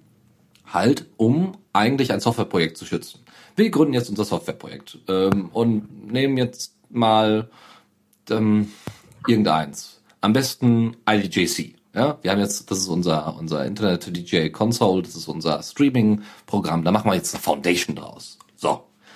Diese Foundation soll vor allem Copyright besitzen, also das Copyright von dem Namen besitzen, dementsprechend die Rechte für die äh, für die Verfügung, also welche äh, hatte also vor allem die Verantwortung und soll halt natürlich auch gerne mal kommunizieren mit Leuten, die irgendwie Interesse daran haben, die Software kommerziell einzusetzen oder so und wie man das dann organisiert mit anderen Firmen. Das Problem ist, dass so eine Foundation meistens nicht unbedingt aus den Leuten besteht, die das Pro Programm und Projekt machen, sondern vor allem aus Leuten, die gerne dann diese Verantwortung dafür übernehmen oder das Projekt ganz toll finden und so, aber eben halt nicht identisch unbedingt sind mit den Entwicklern und dementsprechend selber auch einen Eigennutz daraus ziehen, diese Foundation irgendwie voranzutreiben ähm, oder eben da in gewisse Richtungen zu gehen, die weniger den Entwicklern oder dem Projekt gut tun würde oder auch der Allgemeinheit gut tun würde, sondern eher ihren Einzelinteressen. Somit wird so eine Trade Association, so eine Foundation halt relativ schnell zu so einem eigens orientierten Projekt. Das ist natürlich problematisch. Normalerweise ist nämlich die Aufgabe von Foundation solche Sachen eben wie Copyright oder also diese Copyright-Halter-Aufgabe, äh, äh, dass sie das Copyright für sich haben und für immer so ungefähr dann äh, als Bank oder als Geldgeber grundsätzlich, ähm, dass eben Leute von außen reinkommen, so wie die Linux Foundation, da wird außen Geld reingeworfen und unten kommt dann irgendwie am besten Kernel raus oder so. Ähm, das stimmt nicht ganz, aber sehr, sehr ähnlich äh, oder als Infrastrukturanbieter, dass wir sagen, hier, wir setzen GitHub, also Git, Git-Projekt auf, hier so, äh, und hier habt ihr Foren und hier habt ihr dies, hier habt ihr jenes. Das bezahlen wir alles irgendwie und organisieren das dann. Und äh, so eine Gleichheitssicherung auch unter den einzelnen Mitgliedern und halt auch Entwicklern. Ähm, dass man eben sagt, okay, jetzt macht nicht nur Torvalds den Linux-Kernel, sondern jetzt organisiert die Linux Foundation im Kern die ganze Geschichte für sich selbst neu oder so, ja, oder hat äh, einen demokratischen Prozess, mit dem das stattfindet, in welche Richtung die Entwicklung gehen soll, so nach dem Motto. Das ist ja alles ganz schön. Das hat aber in der Vergangenheit dazu geführt, dass eben, wie gesagt, oft solche Foundations auch sehr auf sich bezogen waren oder zerfallen sind oder nichts mehr gemacht haben. Das heißt, die Softwareprojekte sind kaputt, die Foundations sind weiterhin da, aber es passiert halt nicht so großartig was. Ist halt blöd. Ähm, ansonsten ähm, hat kann natürlich, also soll eigentlich so ein Projekt, so ein Open Source Projekt davor geschützt werden, dass Unternehmen Einfluss nehmen. Dass wir auf einmal sagen, wir stellen da jetzt fünf Entwickler an und die bauen da jetzt ohne eine Zeug rein, sondern dass das mit einer Foundation zum Beispiel dann demokratisch im besten Fall gelöst wird. Das findet, wie gesagt, nicht statt. Sein Vorschlag, also von Simon Phipps, ist, dass es eher in den Bereich Public Benefits gehen sollte Nämlich, dass es den, dass sich ähm, so eine Foundation oder eine andere äh, äh, Form, Vereinsform nennen wir es jetzt mal, äh, ausschließlich dem öffentlichen Interesse verschreibt und nicht den eigenen Interessen. Ähm, ich glaube, so eine Trade Association, so eine Foundation könnte man nicht nur mit den Stiftungen in Deutschland vergleichen, sondern vielleicht auch ein bisschen mit den Genossenschaften. Ja, die wollen einen bestimmten Dienst haben, die Mitglieder, die in dieser Genossenschaft sind. Der soll zur Verfügung gestellt werden, da muss Geld reinkommen, da hat man also, und da werden auch Devisen ausgeschüttet und so. Ähm, und da wäre halt die Frage, wie weit will man denn diese Genossenschaft treiben, was soll die machen und, und, und. Und das führt natürlich eben eher zu einer Konzentrierung auf das Eigeninteresse statt auf das öffentliche Inter Interesse. Außer man packt die Öffentlichkeit alle in die Genossenschaft rein, was bei Open Source Software relativ schwierig ist bei solchen. Das wird schon. Es gibt noch so ein paar andere Sachen. Ich lasse das jetzt mal außen vor. Ähm, ein Beispiel von ihm war, äh, dass die Apache Foundation sehr gut wäre, ja, was dies äh, anbelangt. Aber wir wissen ja, wie gut die Apache Foundation über Projekte wacht. Also jetzt wacht vielleicht schon, aber ob da jetzt weiter dran gearbeitet wird, obwohl das äh, zumindest im Bereich Open Office echt ein Fehler selber von, von Oracle war, weniger von ähm, von der Apache Foundation. Aber wenn ich so an Google Wave oder sowas denke oder manch anderes Projekt, was einfach tot ist, was zwar irgendwo im Incubator sitzt, aber halt nicht weiter großartig betrieben wird, nun gut. Aber die Apache Foundation macht wohl ganz tolle Sachen, sagt zumindest Time Fifths. Somit sind wir mit der Thematik durch. Wie gesagt, ihr könnt euch das äh, gerne noch mal im Detail angucken. Es gibt ein schönes Video zu, nur eine Viertelstunde lang, relativ schnell und gut erklärt. Aber wie gesagt, so den genauen Unterschied zwischen beiden rauszukriegen, war für mich persönlich jetzt ein bisschen schwieriger. So, kommen wir zu ButterFS, BetterFS, BTRFS. Erzähl uns mal, Pascal, warum, wieso, why should I care? äh, ja.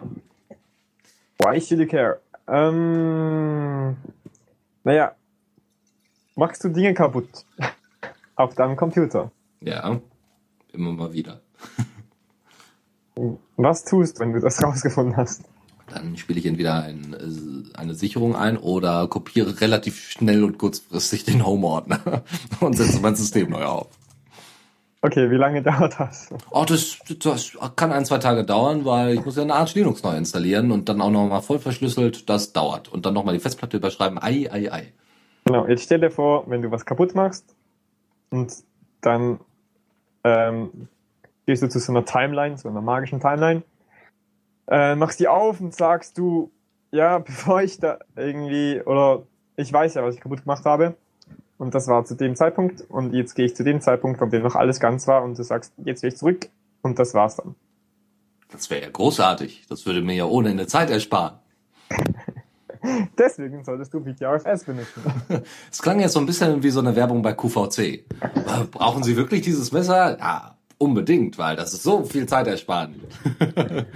Und du setzt es jetzt selber schon eine Weile ein, oder wie habe ich das verstanden? Ja, genau. Ähm, also BTRFS, ja, keine, ähm, ich sag mal, äh, also es wird oft halt ähm, mit ZFS verglichen, mhm. beziehungsweise Leute, die ZFS benutzen, die sagen, warum brauche ich das? Ich habe ZSX. das stimmt zu großen Teilen auch. Ähm, ZFS macht ziemlich das Gleiche, beziehungsweise ist sogar weiterentwickelt momentan als BTRFS. Wird übrigens von FreeBSD, glaube ich, eingesetzt. Ja, genau, ist auch äh, auf der BSD-Ecke entstanden quasi. Und soll, in, und soll in Zukunft sogar von, von Ubuntu eingesetzt werden. Das fand ich auch interessant, ja. Okay. Als Standard. Das, was? Was hast du lesen? Äh, muss ich noch nachgucken, aber das, ich, ich erzähl ruhig erstmal okay, weiter. Ich also ZFS ist irgendwie, irgendwie sechs Jahre älter als BTRFS. Es kann alle großartigen Dinge, die BTRFS schon so, so kann. Ähm, es gibt eigentlich nur ein Problem, nämlich ein Lizenzproblem, wo das, das sagt, man darf, du kannst keine Distro ausliefern, ausliefern, die ZFS kann. Ich weiß nicht genau, wo das Problem ist. Es ist keine proprietäre Lizenz in dem Sinne. Man muss keine Lizenzen bezahlen, wenn man das verwenden will, zumindest als private Person. Das muss halt einfach nur nachinstallieren. Mhm. Ähm, das ist das eine Hauptproblem, aber deswegen jetzt ein, gleich ein ganz neues ähm, Filesystem zu entwickeln, das ja etliche Jahre dauert, ist vielleicht ein bisschen zu übertrieben. Der Hauptpunkt, den ich sehe und auch unterstützenswert finde, ist ähm, ZFS benutzt quasi eine, äh, eine andere Art von RAM-Struktur als Linux. Mhm. Das bedeutet so viel, wie wenn du irgendein System mit ZFS verwenden willst, brauchst du einfach mal RAM ohne Ende. Und es gibt eigentlich nichts, was du dagegen tun kannst. Ähm, und das ist einfach, der benutzt einen eigenen Speicherbereich und der ist halt nur für ZFS da, der kann nicht geteilt werden, auch wenn er im Moment gerade nicht benutzt wird. Mhm. Also der wird halt schon dynamisch größer und kleiner. Aber das ist eigentlich so der Hauptgrund, warum jetzt ich eigentlich schlussendlich auf BTFS geblieben bin, obwohl das eigentlich noch experiment experimenteller und ist als ZFS. Weil es, ja, du kannst es mit weniger RAM Lauf halten. Es gibt FreeNAS. Ja. Das ist ein Betriebssystem, das dazu benannt wird, ähm, aus deinem Computer ein NAS zu machen. ähm, dass du über eine Web-Oberfläche administrieren kannst. Das Ganze läuft auch auf FreeBSD oder zumindest auf BSD irgendwas und kann entweder XFS oder glaube ich auch XD, aber vor allem auch ZFS benutzen. Aber da sind halt die Empfehlungen auch, wenn du, wenn du irgendwas haben willst, das einigermaßen funktioniert, brauchst du mal mindestens 4 GB RAM. Und ja, es wäre natürlich schön, wenn das auch mit weniger ginge. Mhm. Ähm, ja, zum Beispiel für meinen Server wollte ich die Möglichkeit haben, den als Server zu verwenden. Ich wollte alle Vorteile von einem modernen Dateisystem haben, aber ich wollte trotzdem noch, weil das ein eigentlich mein Spielecomputer war, ähm, die Leistung benutzen, die er hat für Virtualisierung. Mhm. Und dann habe ich mich entschlossen, dann da eben einen Ubuntu-Server aufzusetzen, das Ganze auf BTRFS zu machen, ähm, die Datei-Volumes auf BTRFS zu machen, so dass ich nachher noch irgendwie mit VirtualBox das äh, eine Virtualisierung hinkriegen konnte. Irgendwie so. Ähm, jetzt vielleicht mehr zu BTFS an sich selbst. Also es ist ein Betriebssystem, das Copy on Write benutzt. Das ist, es ist ein wenig schwierig zu erklären. Es ist im Sinne von, wenn du eine Datei hast und du veränderst und du hast die Datei zwei oder nein, du hast die Datei einmal, aber das, du, zwei verschiedene Prozesse ähm, greifen darauf zu, Ja. dann wird die erst neu geschrieben, wenn die zurückgeschrieben wird und im besten Fall auch nur die Änderung daran. Hm, das also, heißt, ich, ich, wenn genau. ich- ja. Ja, du darfst gerne. Achso, äh, ja, weil ich, ich versuche das mal dann zu wiederholen, wie ich mir das dann vorstelle. So ein bisschen wie äh, ein Gediff. Also ich habe eine eine Datei äh, und habe zwei unterschiedliche Branches. Das heißt, Ja, die Datei ist genau. immer noch vorhanden und die Änderungen werden halt nur dann beschrieben, wenn halt die Datei zurückgespeichert wird. Also das heißt, aus dem Arbeitsspeicher, aus dem RAM dann rauf wieder auf die Festplatte ge äh, geschrieben wird. Genau. Ah ja. Das ja, ist eigentlich ein, auch eines der, der Hauptwitze des Ganzen. Also Snapshots, das kannst du eigentlich machen schon, schon lange mit LVM zum, LVM zum Beispiel. Mhm. Ich, mir, ich habe gelesen, das funktioniert nicht so super gut und dauert super lange. Und wenn du halt ein, einen Snapshot von einem LVM machst, dann hast du ein 10 GB LVM und dann hast du einen Snapshot und der benutzt 10 GB Speicher. Ja. Und den musst du quasi, du kannst den halt quasi so wie eine Schattenkopie machen, mehr. Mhm. Und die Snapshots, die BTFS benutzt, das sind quasi richtige Snapshots und die benutzt, äh, die, die sind auf Blockebene, funktionieren die. Das heißt, es, wenn du, wenn ich einen Snapshot mache von, von meinen 6 Terabyte Speicher, dann dauert das keine einzige Sekunde und ich habe einfach eine Kopie von wie es ist. Und ich kann dann jederzeit daran zurückgehen und das, der Hauptwitz ist, wenn ich jetzt 10 Terra Speicher habe oder und Daten habe und ich mache jede 10 Sekunden von denen einen kompletten Snapshot, kostet mich das kein einziges Byte Speicherplatz. Das ist beeindruckend. Das ist wie so ein, Das- wie so ein komplettes Filesystem als Git. Ja, genau. Nicht ganz, so in aber- dem Art und Weise. Und wenn ich jetzt halt etwas daran ändere, dann wird auch nur die Änderung Speicherplatz verbrauchen. Das heißt, es, es, es, es, es nützt ja nichts, wenn ich ähm, Snapshots von Dingen habe, die sich nicht verändern. Ich will Dinge snapshotten, die sich verändern. Aber ich kann das tun, mit möglichst wenig Speicherplatz zu verwenden.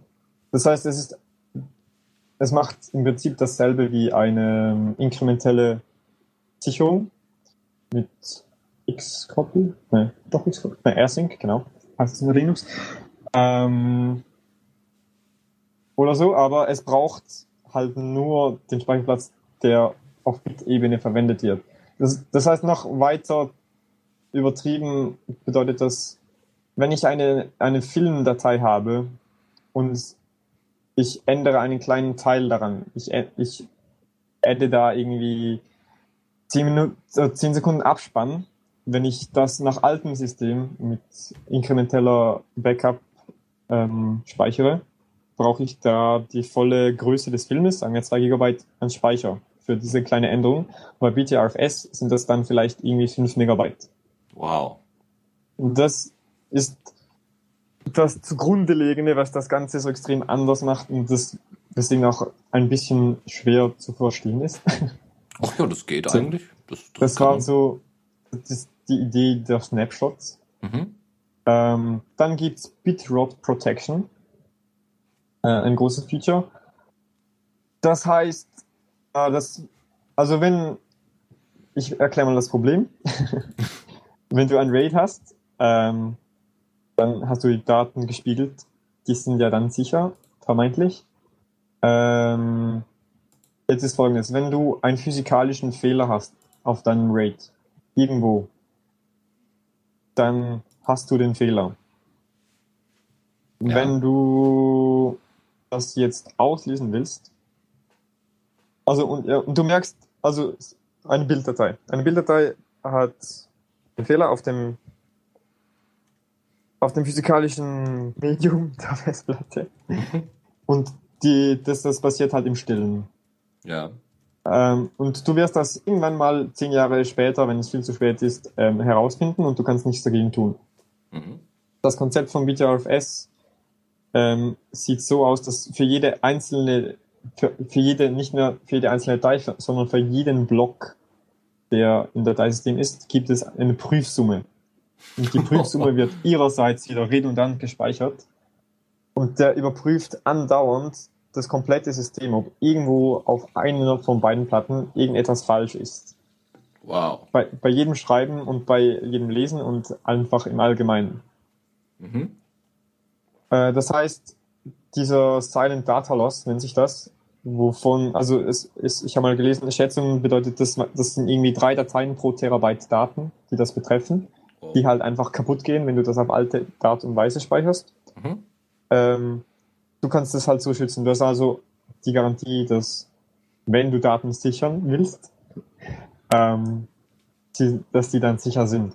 Das heißt, es gibt ein, ein Plus an Sicherheit der Datenspeicherung, was eigentlich das Hauptziel ist von einem Dateisystem, äh, das du benutzt. Mhm. Also wenn ich, ne, wenn ich eine billige China-Festplatte habe, sollte ich am besten BetterFS benutzen, weil äh, dann, wenn das Ding abraucht, dann merke ich das re relativ schnell, ohne dann irgendwie mit unnötigen Überraschungen äh, konfrontiert zu Ja, werden.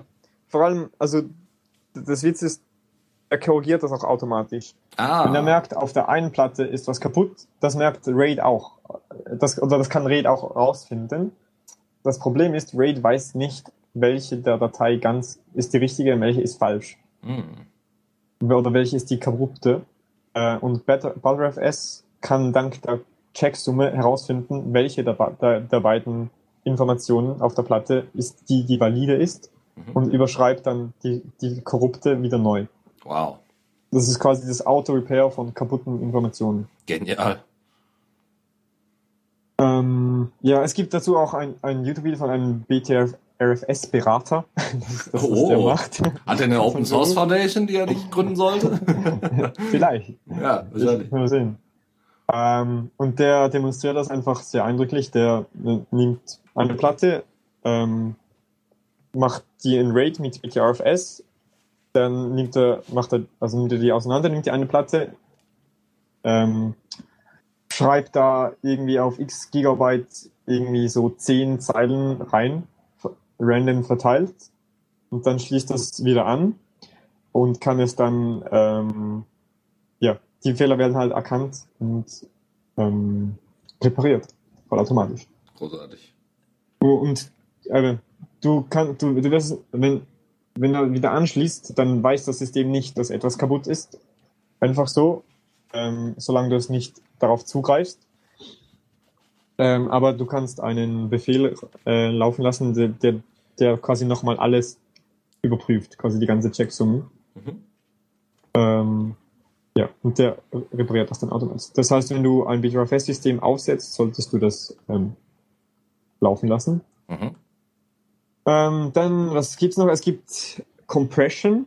Das heißt, du kannst ähm, dein, deine ganzen Daten vom Dateisystem komprimieren lassen, so dass du äh, weniger Speicherplatz brauchst für die gleiche Menge Daten. Ja. Ich glaube, das gibt's auch schon anderswo. Äh, Du kannst auch zwischen verschiedenen Algorithmen wählen. braucht dann einfach wieder mehr Leistung. Ähm, und es gibt Subvolumes. Und das ist etwas anderes, das sehr spannend ist. Das ersetzt quasi eigentlich Partitionen. Du kannst äh, eine Festplatte nehmen und die ein großes BTRFS-Volume machen und darin Subvolumes machen. Jedes dieser Subvolumes verhält sich wie eine eigenes BTRFS Ja. System an sich. Du kannst die dann einzelne Snapshots, einzelne Snapshot, Snapshotten, einzelne Snapshot-Regeln äh, definieren. Die.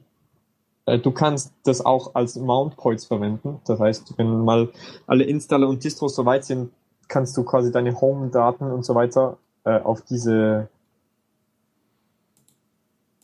Subvolumes legen, ähm, anstatt Partitionen. Und du kannst diese laufend vergrößern, verkleinern, wie du willst. Ja. Das ist, das ist quasi ein LVM. Ja. Ähm, ja. Das, ja, genau. Das ist allgemein noch etwas, das vielleicht ich noch nicht erwähnt habe. Explizit mit BGRFS hat ein RAID-System eingebaut. Mhm. Das heißt, es braucht kein MDN, MDADM mehr, so wie es auch ähm, die Subvolumes angebaut hat, dass du kein LVM mehr brauchst. Das hat ZFS auch übrigens. Ja. Das gibt noch den großen Vorteil, dass äh, MDADM weiß nicht, was auf deiner Festplatte ist. Das heißt, wenn du eine neue Festplatte hast, eine große, auf der ist nichts drauf, der synchronisiert die komplette Festplatte. BTRFS weiß, was du auf der Festplatte hast, weil, weil es die gleiche Ebene ist an Informationen, die direkt die Festplatten und das, das RAID-Management macht. Und das bedeutet im Endeffekt, wenn du äh, eben 6 Terabyte Platten hast, auf denen nur 2 Terabyte belegt sind, dann wird er nur die 2 Terabyte wieder synchronisieren bei einem Ausfall. Das bedeutet, du hast, du bist viel schneller. Mhm. Das ist je nachdem sehr gewünscht, wenn du halt, ja, wenn du ein, wenn du die Redundanz verlierst, willst du sie möglichst schnell wieder haben. Sehr beeindruckend. Auch dabei hilft dir PDRFS. ja, es, es geht eigentlich so weiter. Das, äh, das war's aber auch schon. Also, was man dazu sagen kann, PTRFS ist immer noch in Entwicklung. Es wurde 2005 ähm, damit angefangen. Es gilt seit 2009 als stabil. Die meisten Distributionen setzen, also kann man das auswählen als Installationssystem. Äh, also darunter auch Ubuntu zum Beispiel.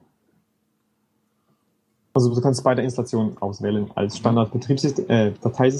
Mhm. Ähm, für den Betrieb mit Servern wird im Moment eigentlich nur geraten, RAID 1 zu verwenden, RAID 5 grundsätzlich auch, aber weitere RAID-Varianten sind noch nicht stabil. Ja. Ähm, es gibt aber trotzdem schon Leute, also RAID 5 kann schon verwendet werden, vielleicht nicht in einer Firma oder so, aber für den Privatgebrauch sollte das auch schon als stabil gelten. Ähm, es sind noch weitere Entwicklungen in Sicht. Also was zum Beispiel fehlt, ist die Verschlüsselung. Verschlüsselung musste ich jetzt zum Beispiel mit Decrypt machen. Ähm, das soll auch noch integriert werden in das Ganze, so wie jetzt irgendwie gerade geschehen bei EXT. Äh, sowie es soll noch einen, einen Haufen komische, crazy Features geben, die man sich noch nicht ganz ausmalen kann. Zum Beispiel soll für jede Datei angegeben können, angegeben werden können, wie groß die Redundanz dafür sein will. Also wenn du jetzt irgendwie ein System hast, bei dem sechs Festplatten ausfallen können, kannst du sagen, diese Datei, die ist so wichtig, dass sie die volle Redundanz braucht. Und dann kannst du sagen, diese Datei, die ist mir nicht so wichtig, bei der, die brauche ich nur irgendwie viermal redundant haben. Und das kannst du pro Datei halt auswählen. Sonst musstest du einfach verschiedene RAID-Volumes machen und so weiter. Und das soll auch noch integriert werden. Und das führt dann da, ja, dazu, dass das Ganze extrem viel Leistung braucht. Mhm. Schlussendlich irgendwann.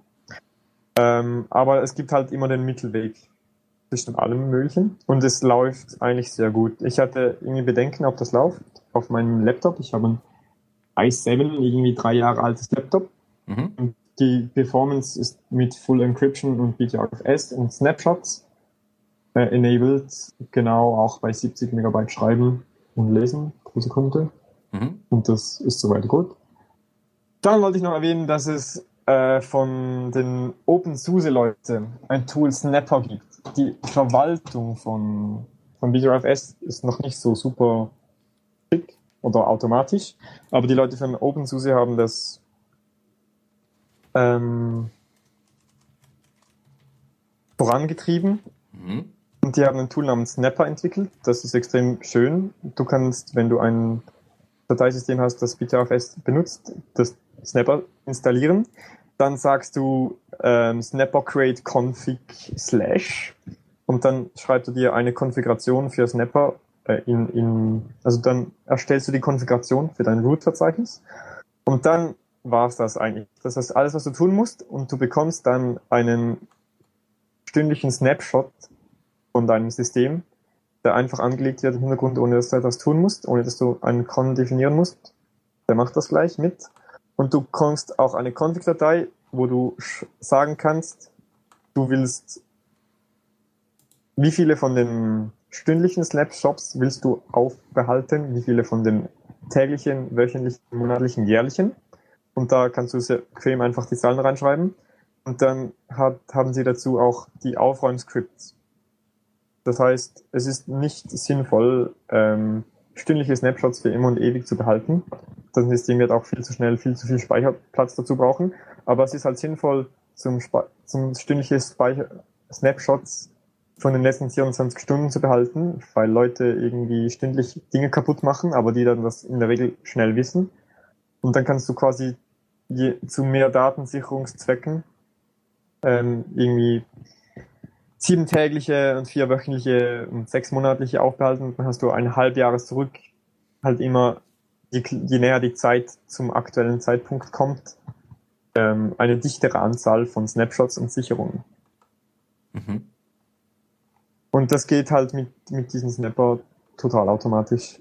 Und du musst halt nur ein paar Zahlen einstellen und du musst dich nicht, und also, diese, die eine Leistung ist, das Cron zu, zu machen und die andere ist vor allem den, den Aufräumen-Algorithmus.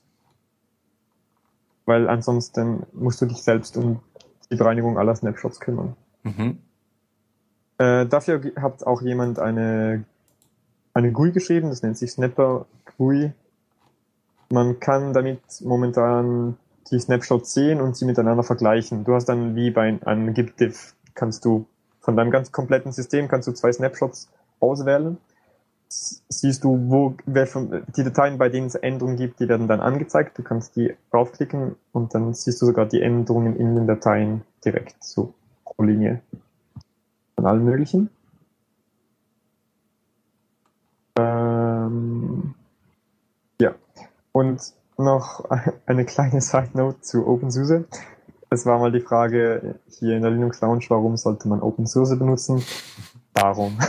Ja, ich habe ich auch auch der Stand äh, auf der Open Rhein Ruhr war von OpenSUSE sehr hübsch und ich habe auch nach und nach ähm, immer mehr mit mitbekommen, dass OpenSUSE tatsächlich da doch eine größere Differenz äh, aufzeigt, als einem auf den ersten Blick immer lieb ist.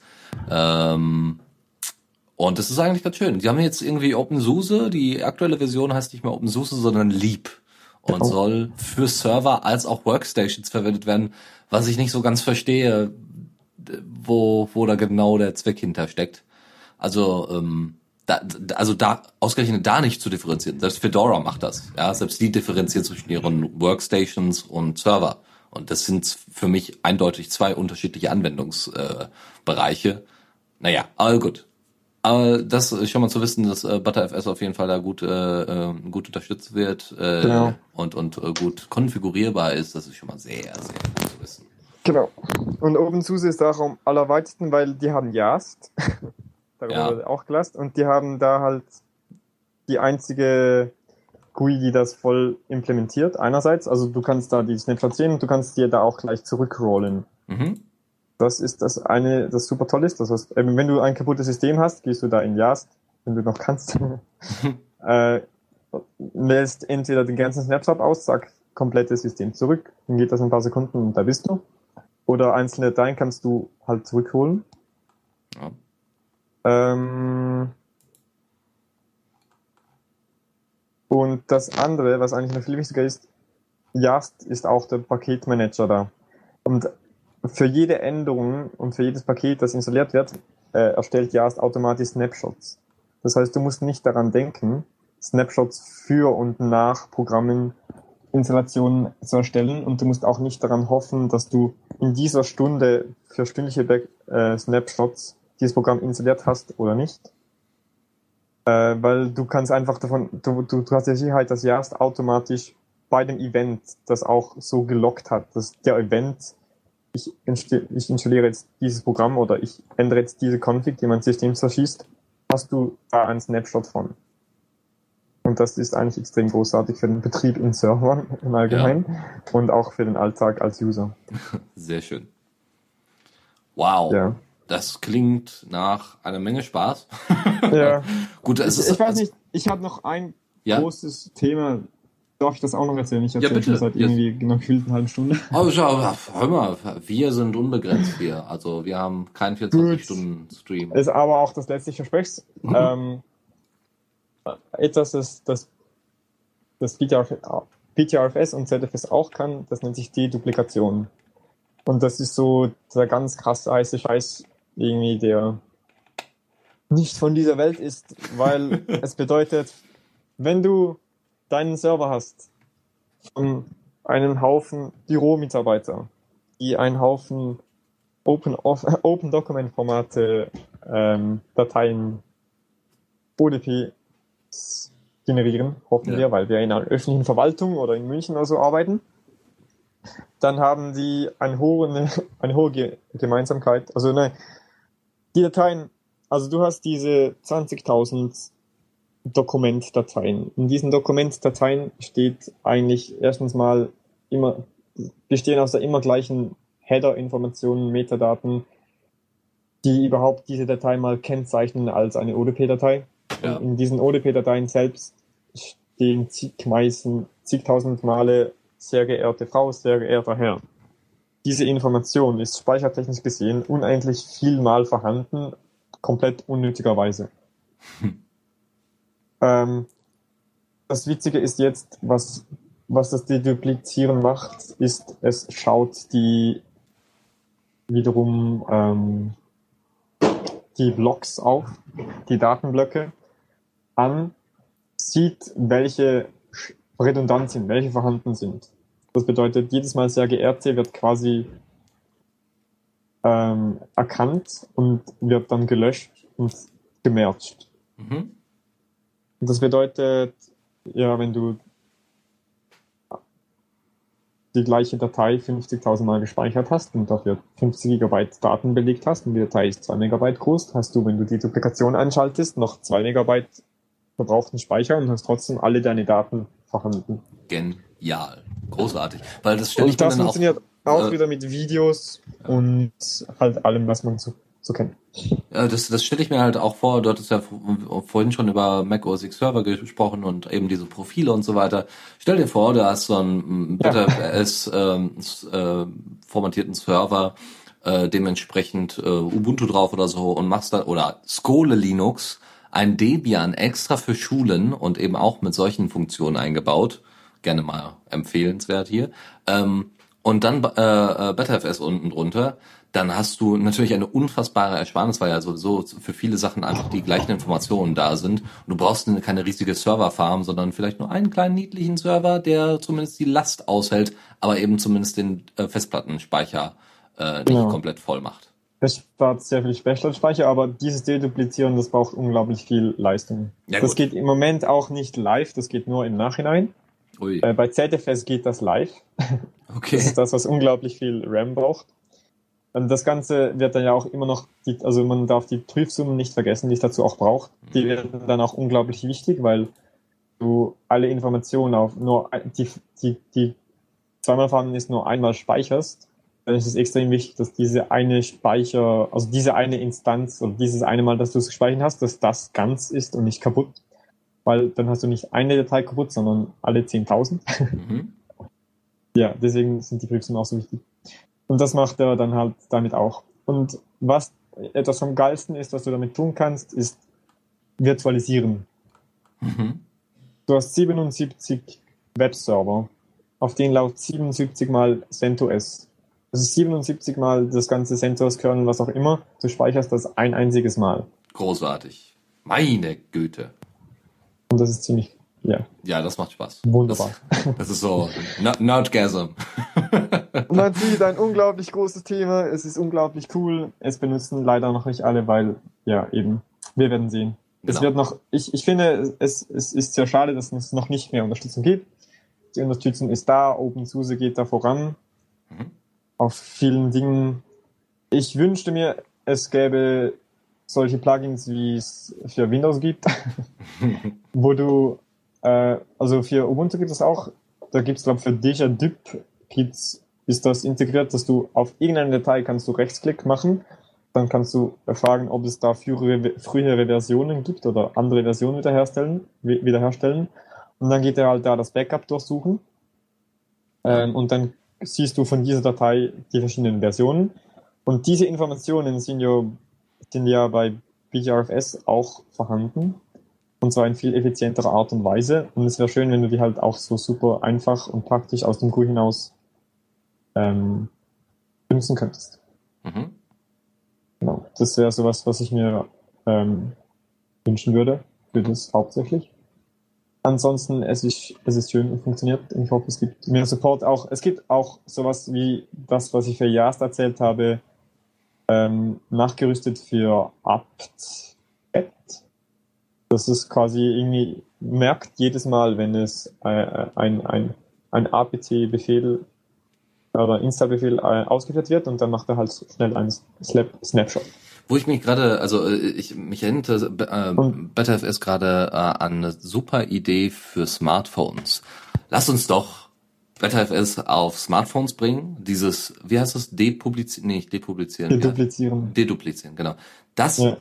Zu verwenden, wenn das, äh, wenn das Handy aber angeschlossen ist an die Stromversorgung, was es ja oft äh, äh, ist zum Aufladen, ähm, und das dann jedes Mal durchführen, vor allem eben auf Devices, die halt äh, wenig Speicherplatz haben, in Anführungszeichen. Ich meine, wir sind ja jetzt schon bei 64 Gigabyte bei einigen Devices, manchmal sogar noch mehr. Äh, inzwischen gibt es ja SD-Karten, die 128 Gigabyte haben. Holy shit, Mhm. fucking shit. Aber ähm, da wäre es natürlich super, genau sowas zu haben, weil es auch da sicherlich sehr, sehr viele Überschneidungen gibt. Gerade wenn es so um Formate geht, Bildformate oder so, ja, die äh, auch irgendwie die sehr, sehr viele ähnliche Anfänge haben. Oder je nachdem, was ich mit dem Smartphone mache, ja, viele Textdokumente oder auch so ODF-Kram. Da macht sowas unfassbar Sinn. Ja, das eben ein bisschen Ja. einzusparen. Oder Musik. Ist, ja, ja, ja, kann schon sein. Also, also eine sehr interessante Information, äh, nein, I- Idee. Weil ich, ich hätte jetzt grundsätzlich gesagt, vergiss das, braucht viel zu viel Leistung, viel genau. zu viel RAM, Aber haben wir nicht. gerade dann, wenn Aber eben Strom ist. mit der Idee beim Laden, das könnte schon irgendwie funktionieren. So, das, das könnte, sagen wir mal, das neue Und wir haben ja Defragmentieren unglaublich sein. viel Leistung Ja, ja, genau. Inzwischen ja schon. in Genau. dieser Zeit, ja.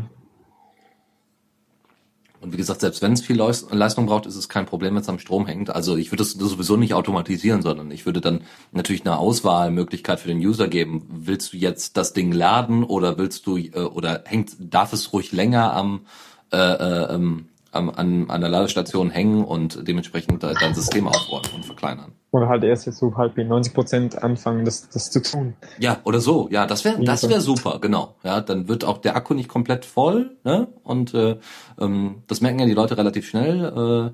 Äh, äh, das Ding ist also einsatzbereit, man kann es sofort abziehen, es reicht locker für den kompletten Tag, im besten Falle, ja.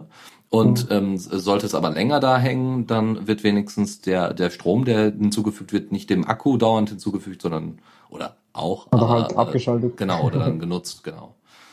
Das wäre eine super Idee. Bau da doch mal mit. Beziehungsweise schlag das den Leuten doch mal vor.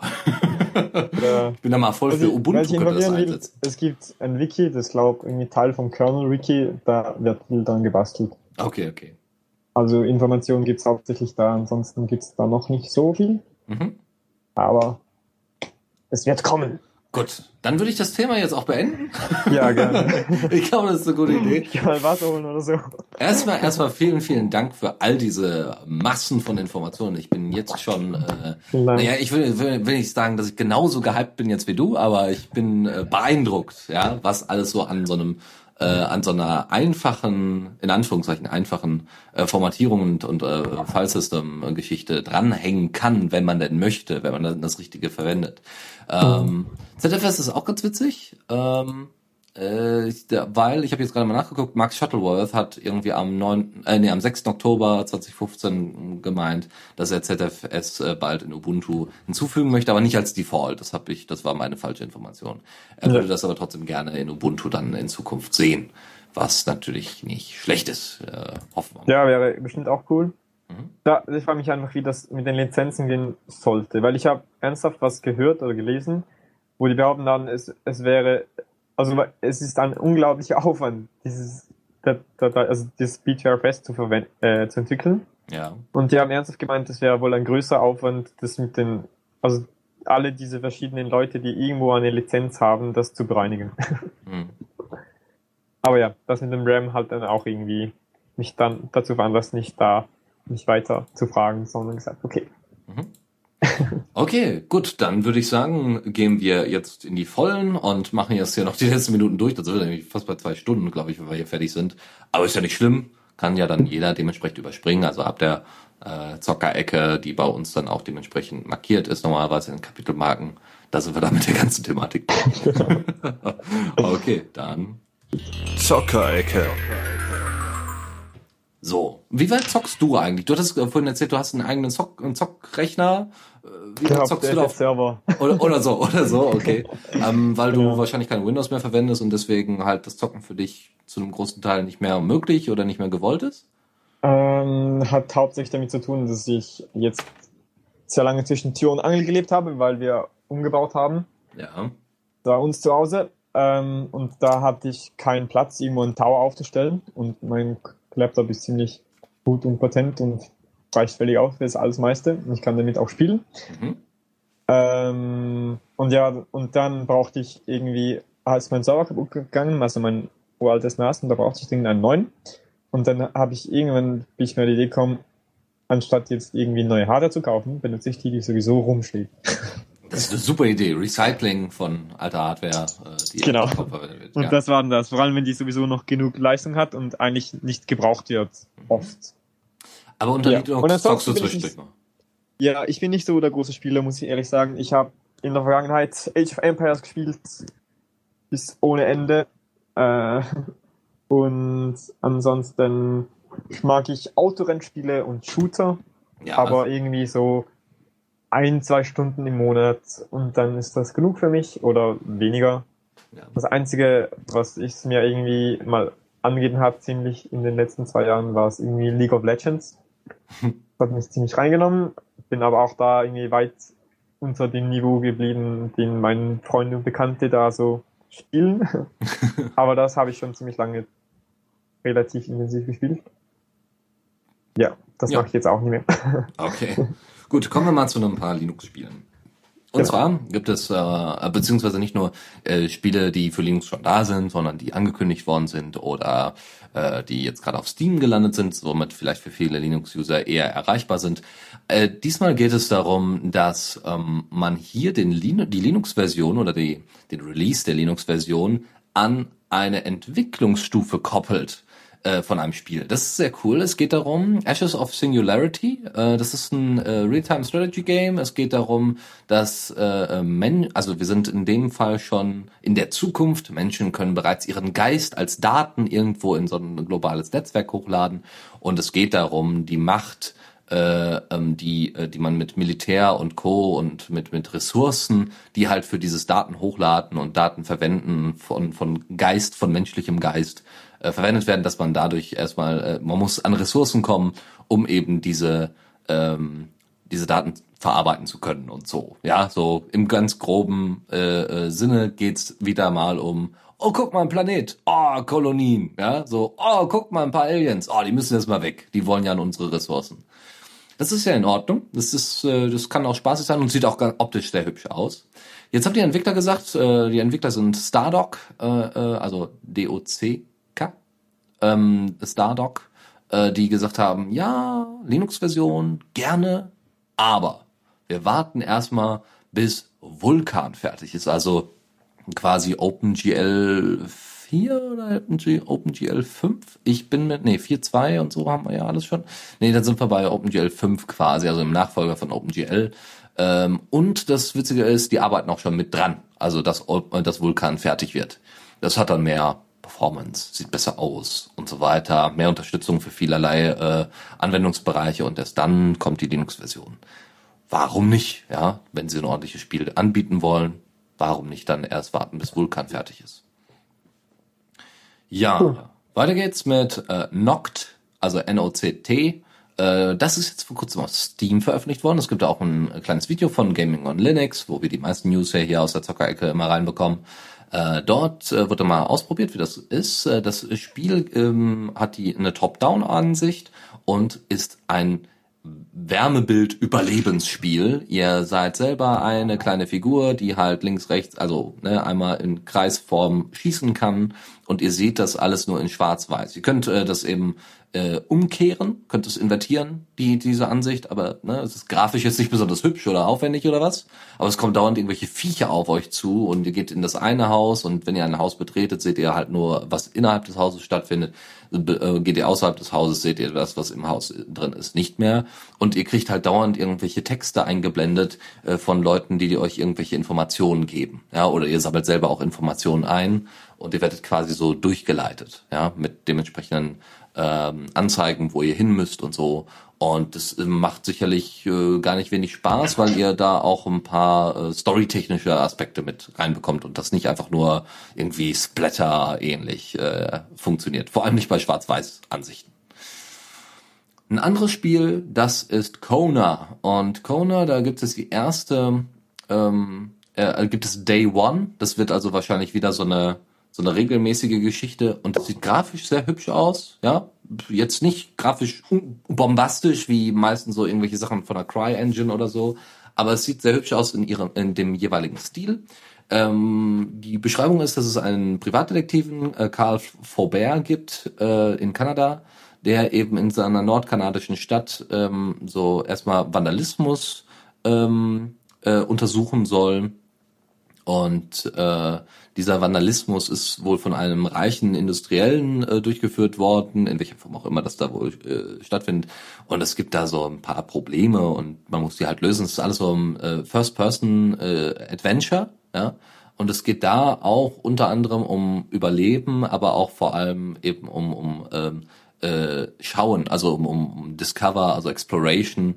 Das deutsche Wort dafür heißt entdecken so ungefähr, passt nicht so ganz. Aber man schaut sich halt auch die, die Spielewelt da etwas genauer an und taucht halt deutlich tiefer, gerade aus der Ego-Perspektive, deutlich tiefer in die komplette Story mit ein.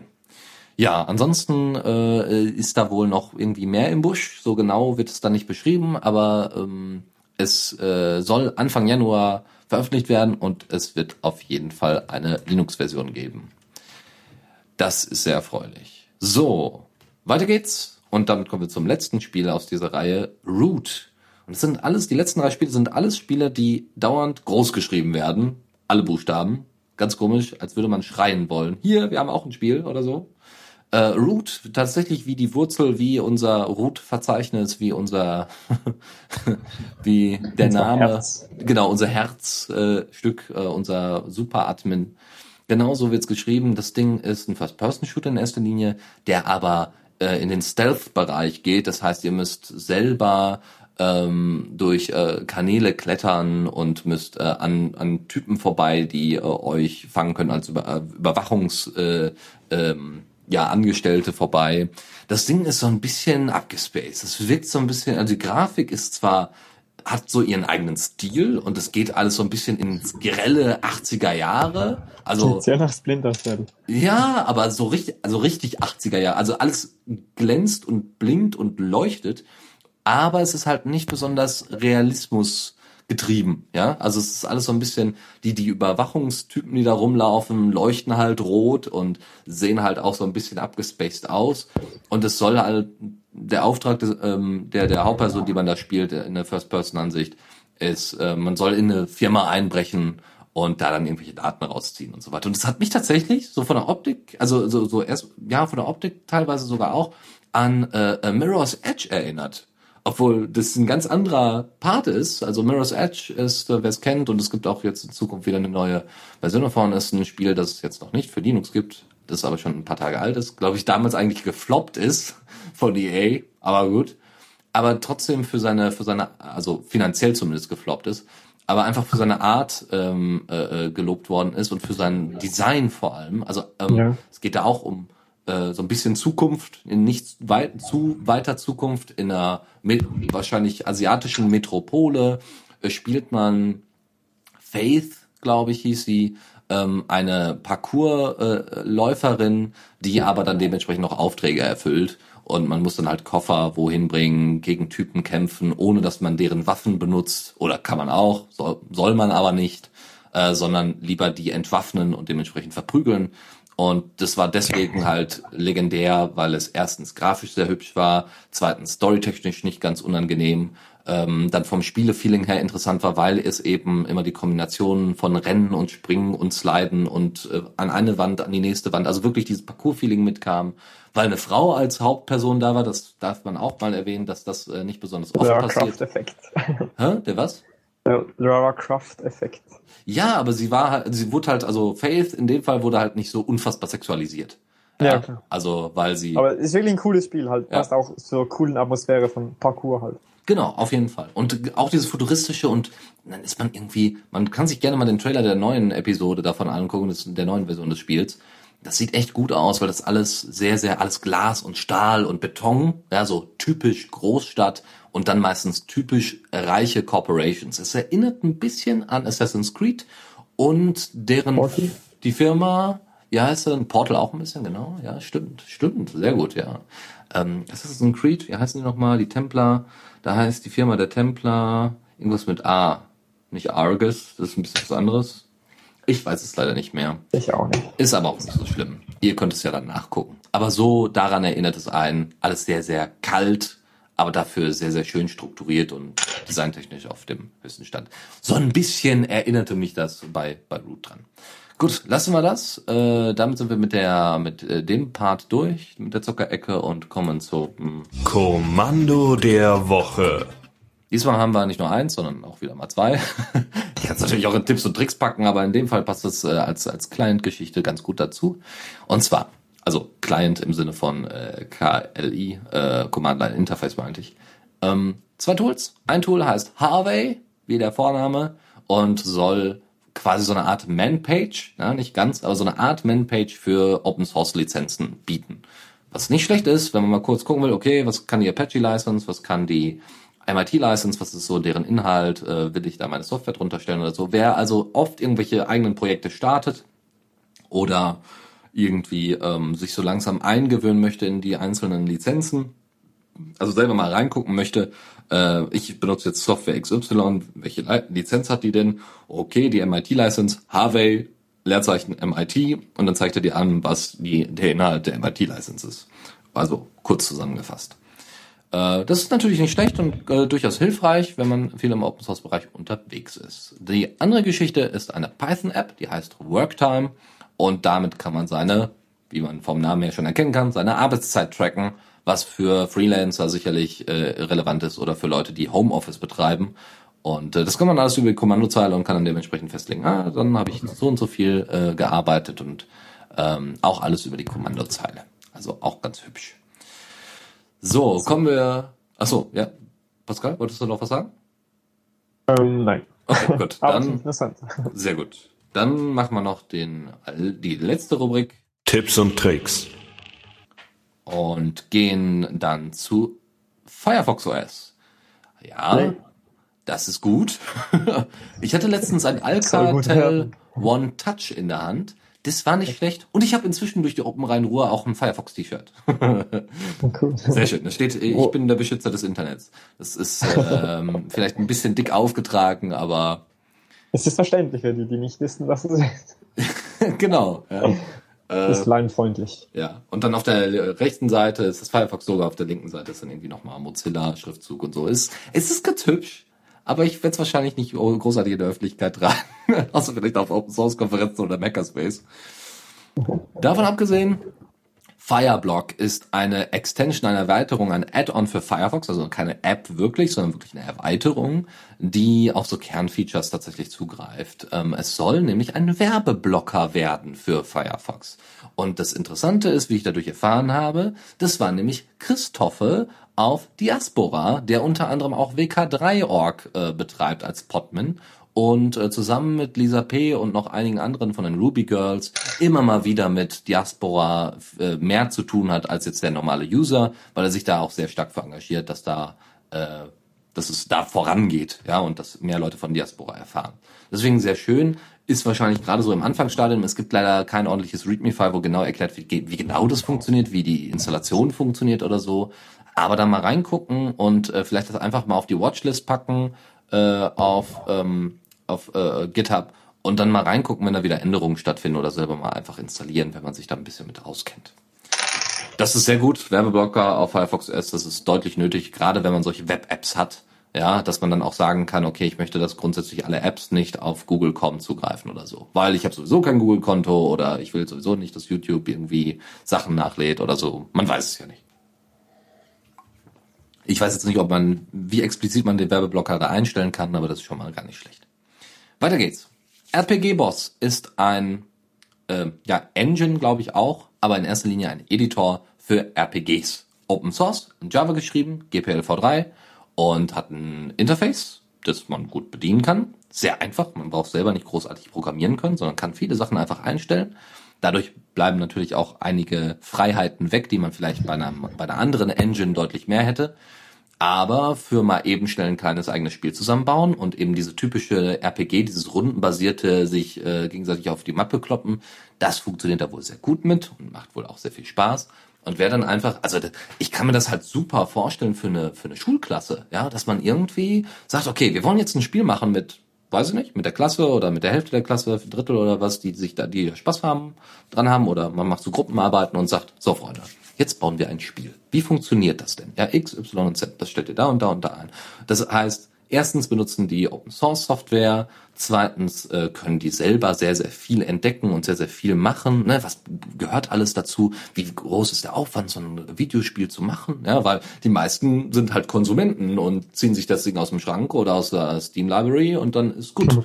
Ja, und dann weiß man von der Technik dahinter nicht mehr so viel. Aber mal zu wissen, okay, wie viel Aufwand ist das denn? Ne? Von Konzept bis hin zum fertigen Produkt was macht das denn alles aus? Oder was macht auch ein gutes Spiel aus? Das ist sicherlich auch nochmal etwas interessanter. Das kann man vielleicht damit umsetzen. Ich bin jetzt nicht der RPG-Freund, aber würde es gerne jedem ans Herz legen, der da mal mit rumspielen möchte und dann natürlich gerne uns Mails, so wie äh, Natonom und Tod77, äh, ähm, einfach uns mal was zuschicken. Ja, einfach mal eine Mail zuschicken. Keine Angst, wenn keine Antwort kommt, meistens ist es angekommen. so, dann äh, nehmen wir nochmal wieder Libri. Das ist auch nicht schlecht. Das, äh, damit kann man ähm, die ausgeliehenen Bücher von aus dem OPAC ähm, organisieren. Ihr selber ähm, habt Zugriff auf den OPAC. Ja, der OPAC ist ein, ich glaube sogar standardisierte ähm, Form von Bibliothekssoftware, Suchmaschine quasi unter anderem, aber vor allem zur Organisierung da. Ähm, und da werden dann dementsprechende Keys festgelegt für die jeweiligen Bücher und ähm, ja, wie gesagt, ihr könnt es auch über den Browser abrufen und so ein Kram. So. Vide Libri hat natürlich jetzt für den Studenten den Vorteil, dass es überprüfen kann, ob man entweder selber das Ding ausgeliehen hat, dass, dass man das feststellen kann, oder ob es ausgeliehen, äh, ob bestimmte Bücher ausgeliehen wurden. Und es gibt sogar ein Grease Monkey Script für einige Sachen. Okay. Äh, das Ding ist in Java geschrieben, das sieht man eindeutig, obwohl ich bin mir gerade, Moment, ich bin mir jetzt gerade wieder nicht sicher. Das sieht doch sehr nach GTK aus. Aber es gibt tatsächlich auch eine Android-App wohl dafür. Und ähm, man kann sich dann auch anzeigen, wie viele ausgeliehene Bücher pro Woche, pro Jahr. Und also wer jetzt unbedingt das braucht oder irgendwie auch äh, nicht nur als Studi irgendwie tätig ist, sondern eben als Doktorand oder so, da macht das sicherlich sehr viel Sinn. Und OPAC wird natürlich nicht nur an der Uni verwendet, sondern OPAC wird teilweise auch verwendet bei ähm, ja bei normalen Bibliotheken. Ja, und wenn ihr dann da anfangt, Sachen auszuleihen, warum nicht? Ja, also Bibliotheken können jetzt hier von Open Source Software sowieso viel lernen und äh, viel viel damit äh, hantieren. Und wie gesagt, jetzt solche Tools mal auf dem eigenen Handy zu haben, warum nicht? Alles klar. So, das dazu. Dann haben wir noch drei Link-Tipps. Einmal, wie man einen eigenen RTMP-Server aufsetzt. Das ist ein Streaming-Server, unter anderem für Video, aber auch möglich für Audio. RTMP ist das Protokoll, was äh, auch VLC und so weiter lesen kann ähm, und was Twitch benutzt. Es gibt ja diesen Open Screen Broadcaster oder Open, Open, Open Gaming, Open Streaming, Streaming Broadcaster, glaube ich, war es. Ähm, dieses Tool äh, macht das, macht das möglich und Twitch verwendet halt RTMP. Ähm, äh, ja, das gibt's glaube ich inzwischen auch auf Linux. Und äh, dieses Tutorial zeigt euch dann, wie ihr das macht. Unter anderem mit Nginx, ja, falls ihr jetzt kein Freund von Apache seid. Dann haben wir noch was von Linux und ich vom Blog. Der hat nämlich mal erklärt, wie man einen Headless-Server wie einen Raspberry Pi äh, im Netz finden kann, ohne die IP-Adresse zu können. Sehr schön. Habe ich öfters mal als Problem in der Vergangenheit gehabt. Oder ähm, dann noch den letzten Link-Tipp, nämlich wie man Firefox OS Add-ons baut. Also genau das, was Christoph schon gemacht hat. Ähm, und zwar haben sie da als Beispiel eine iOS-Style ähm, Unread Notification. Also wenn bestimmte Sachen noch nicht gelesen worden sind, Mails oder Nachrichten, dass es dementsprechende Not äh, Notifications gibt und so weiter. Ja, und wie genau man das in so ein Add-on quetscht. Könnt ihr ja mal reingucken, ist vielleicht für den einen oder anderen interessant, der vielleicht in Zukunft auf Firefox OS aufbauen möchte und entwickeln möchte. Gut, damit sind wir mit der heutigen Sendung durch. Pascal, es hat unfassbaren Spaß gemacht. Danke, dass du heute da warst. Ja, vielen Dank, dass ich dabei sein durfte. Gerne wieder, ja. Also du sagtest ja schon, dass du jetzt leider nicht jeden Montag Zeit hättest, aber wenn du gerne mhm. mal was freischaffeln kannst und vielleicht noch mal ein anderes cooles Projekt hast, was du irgendwie vorstellen möchtest, gerne, gerne. Das gilt natürlich für alle anderen, die jetzt gerade zuhören oder in Zukunft noch zuhören, auch.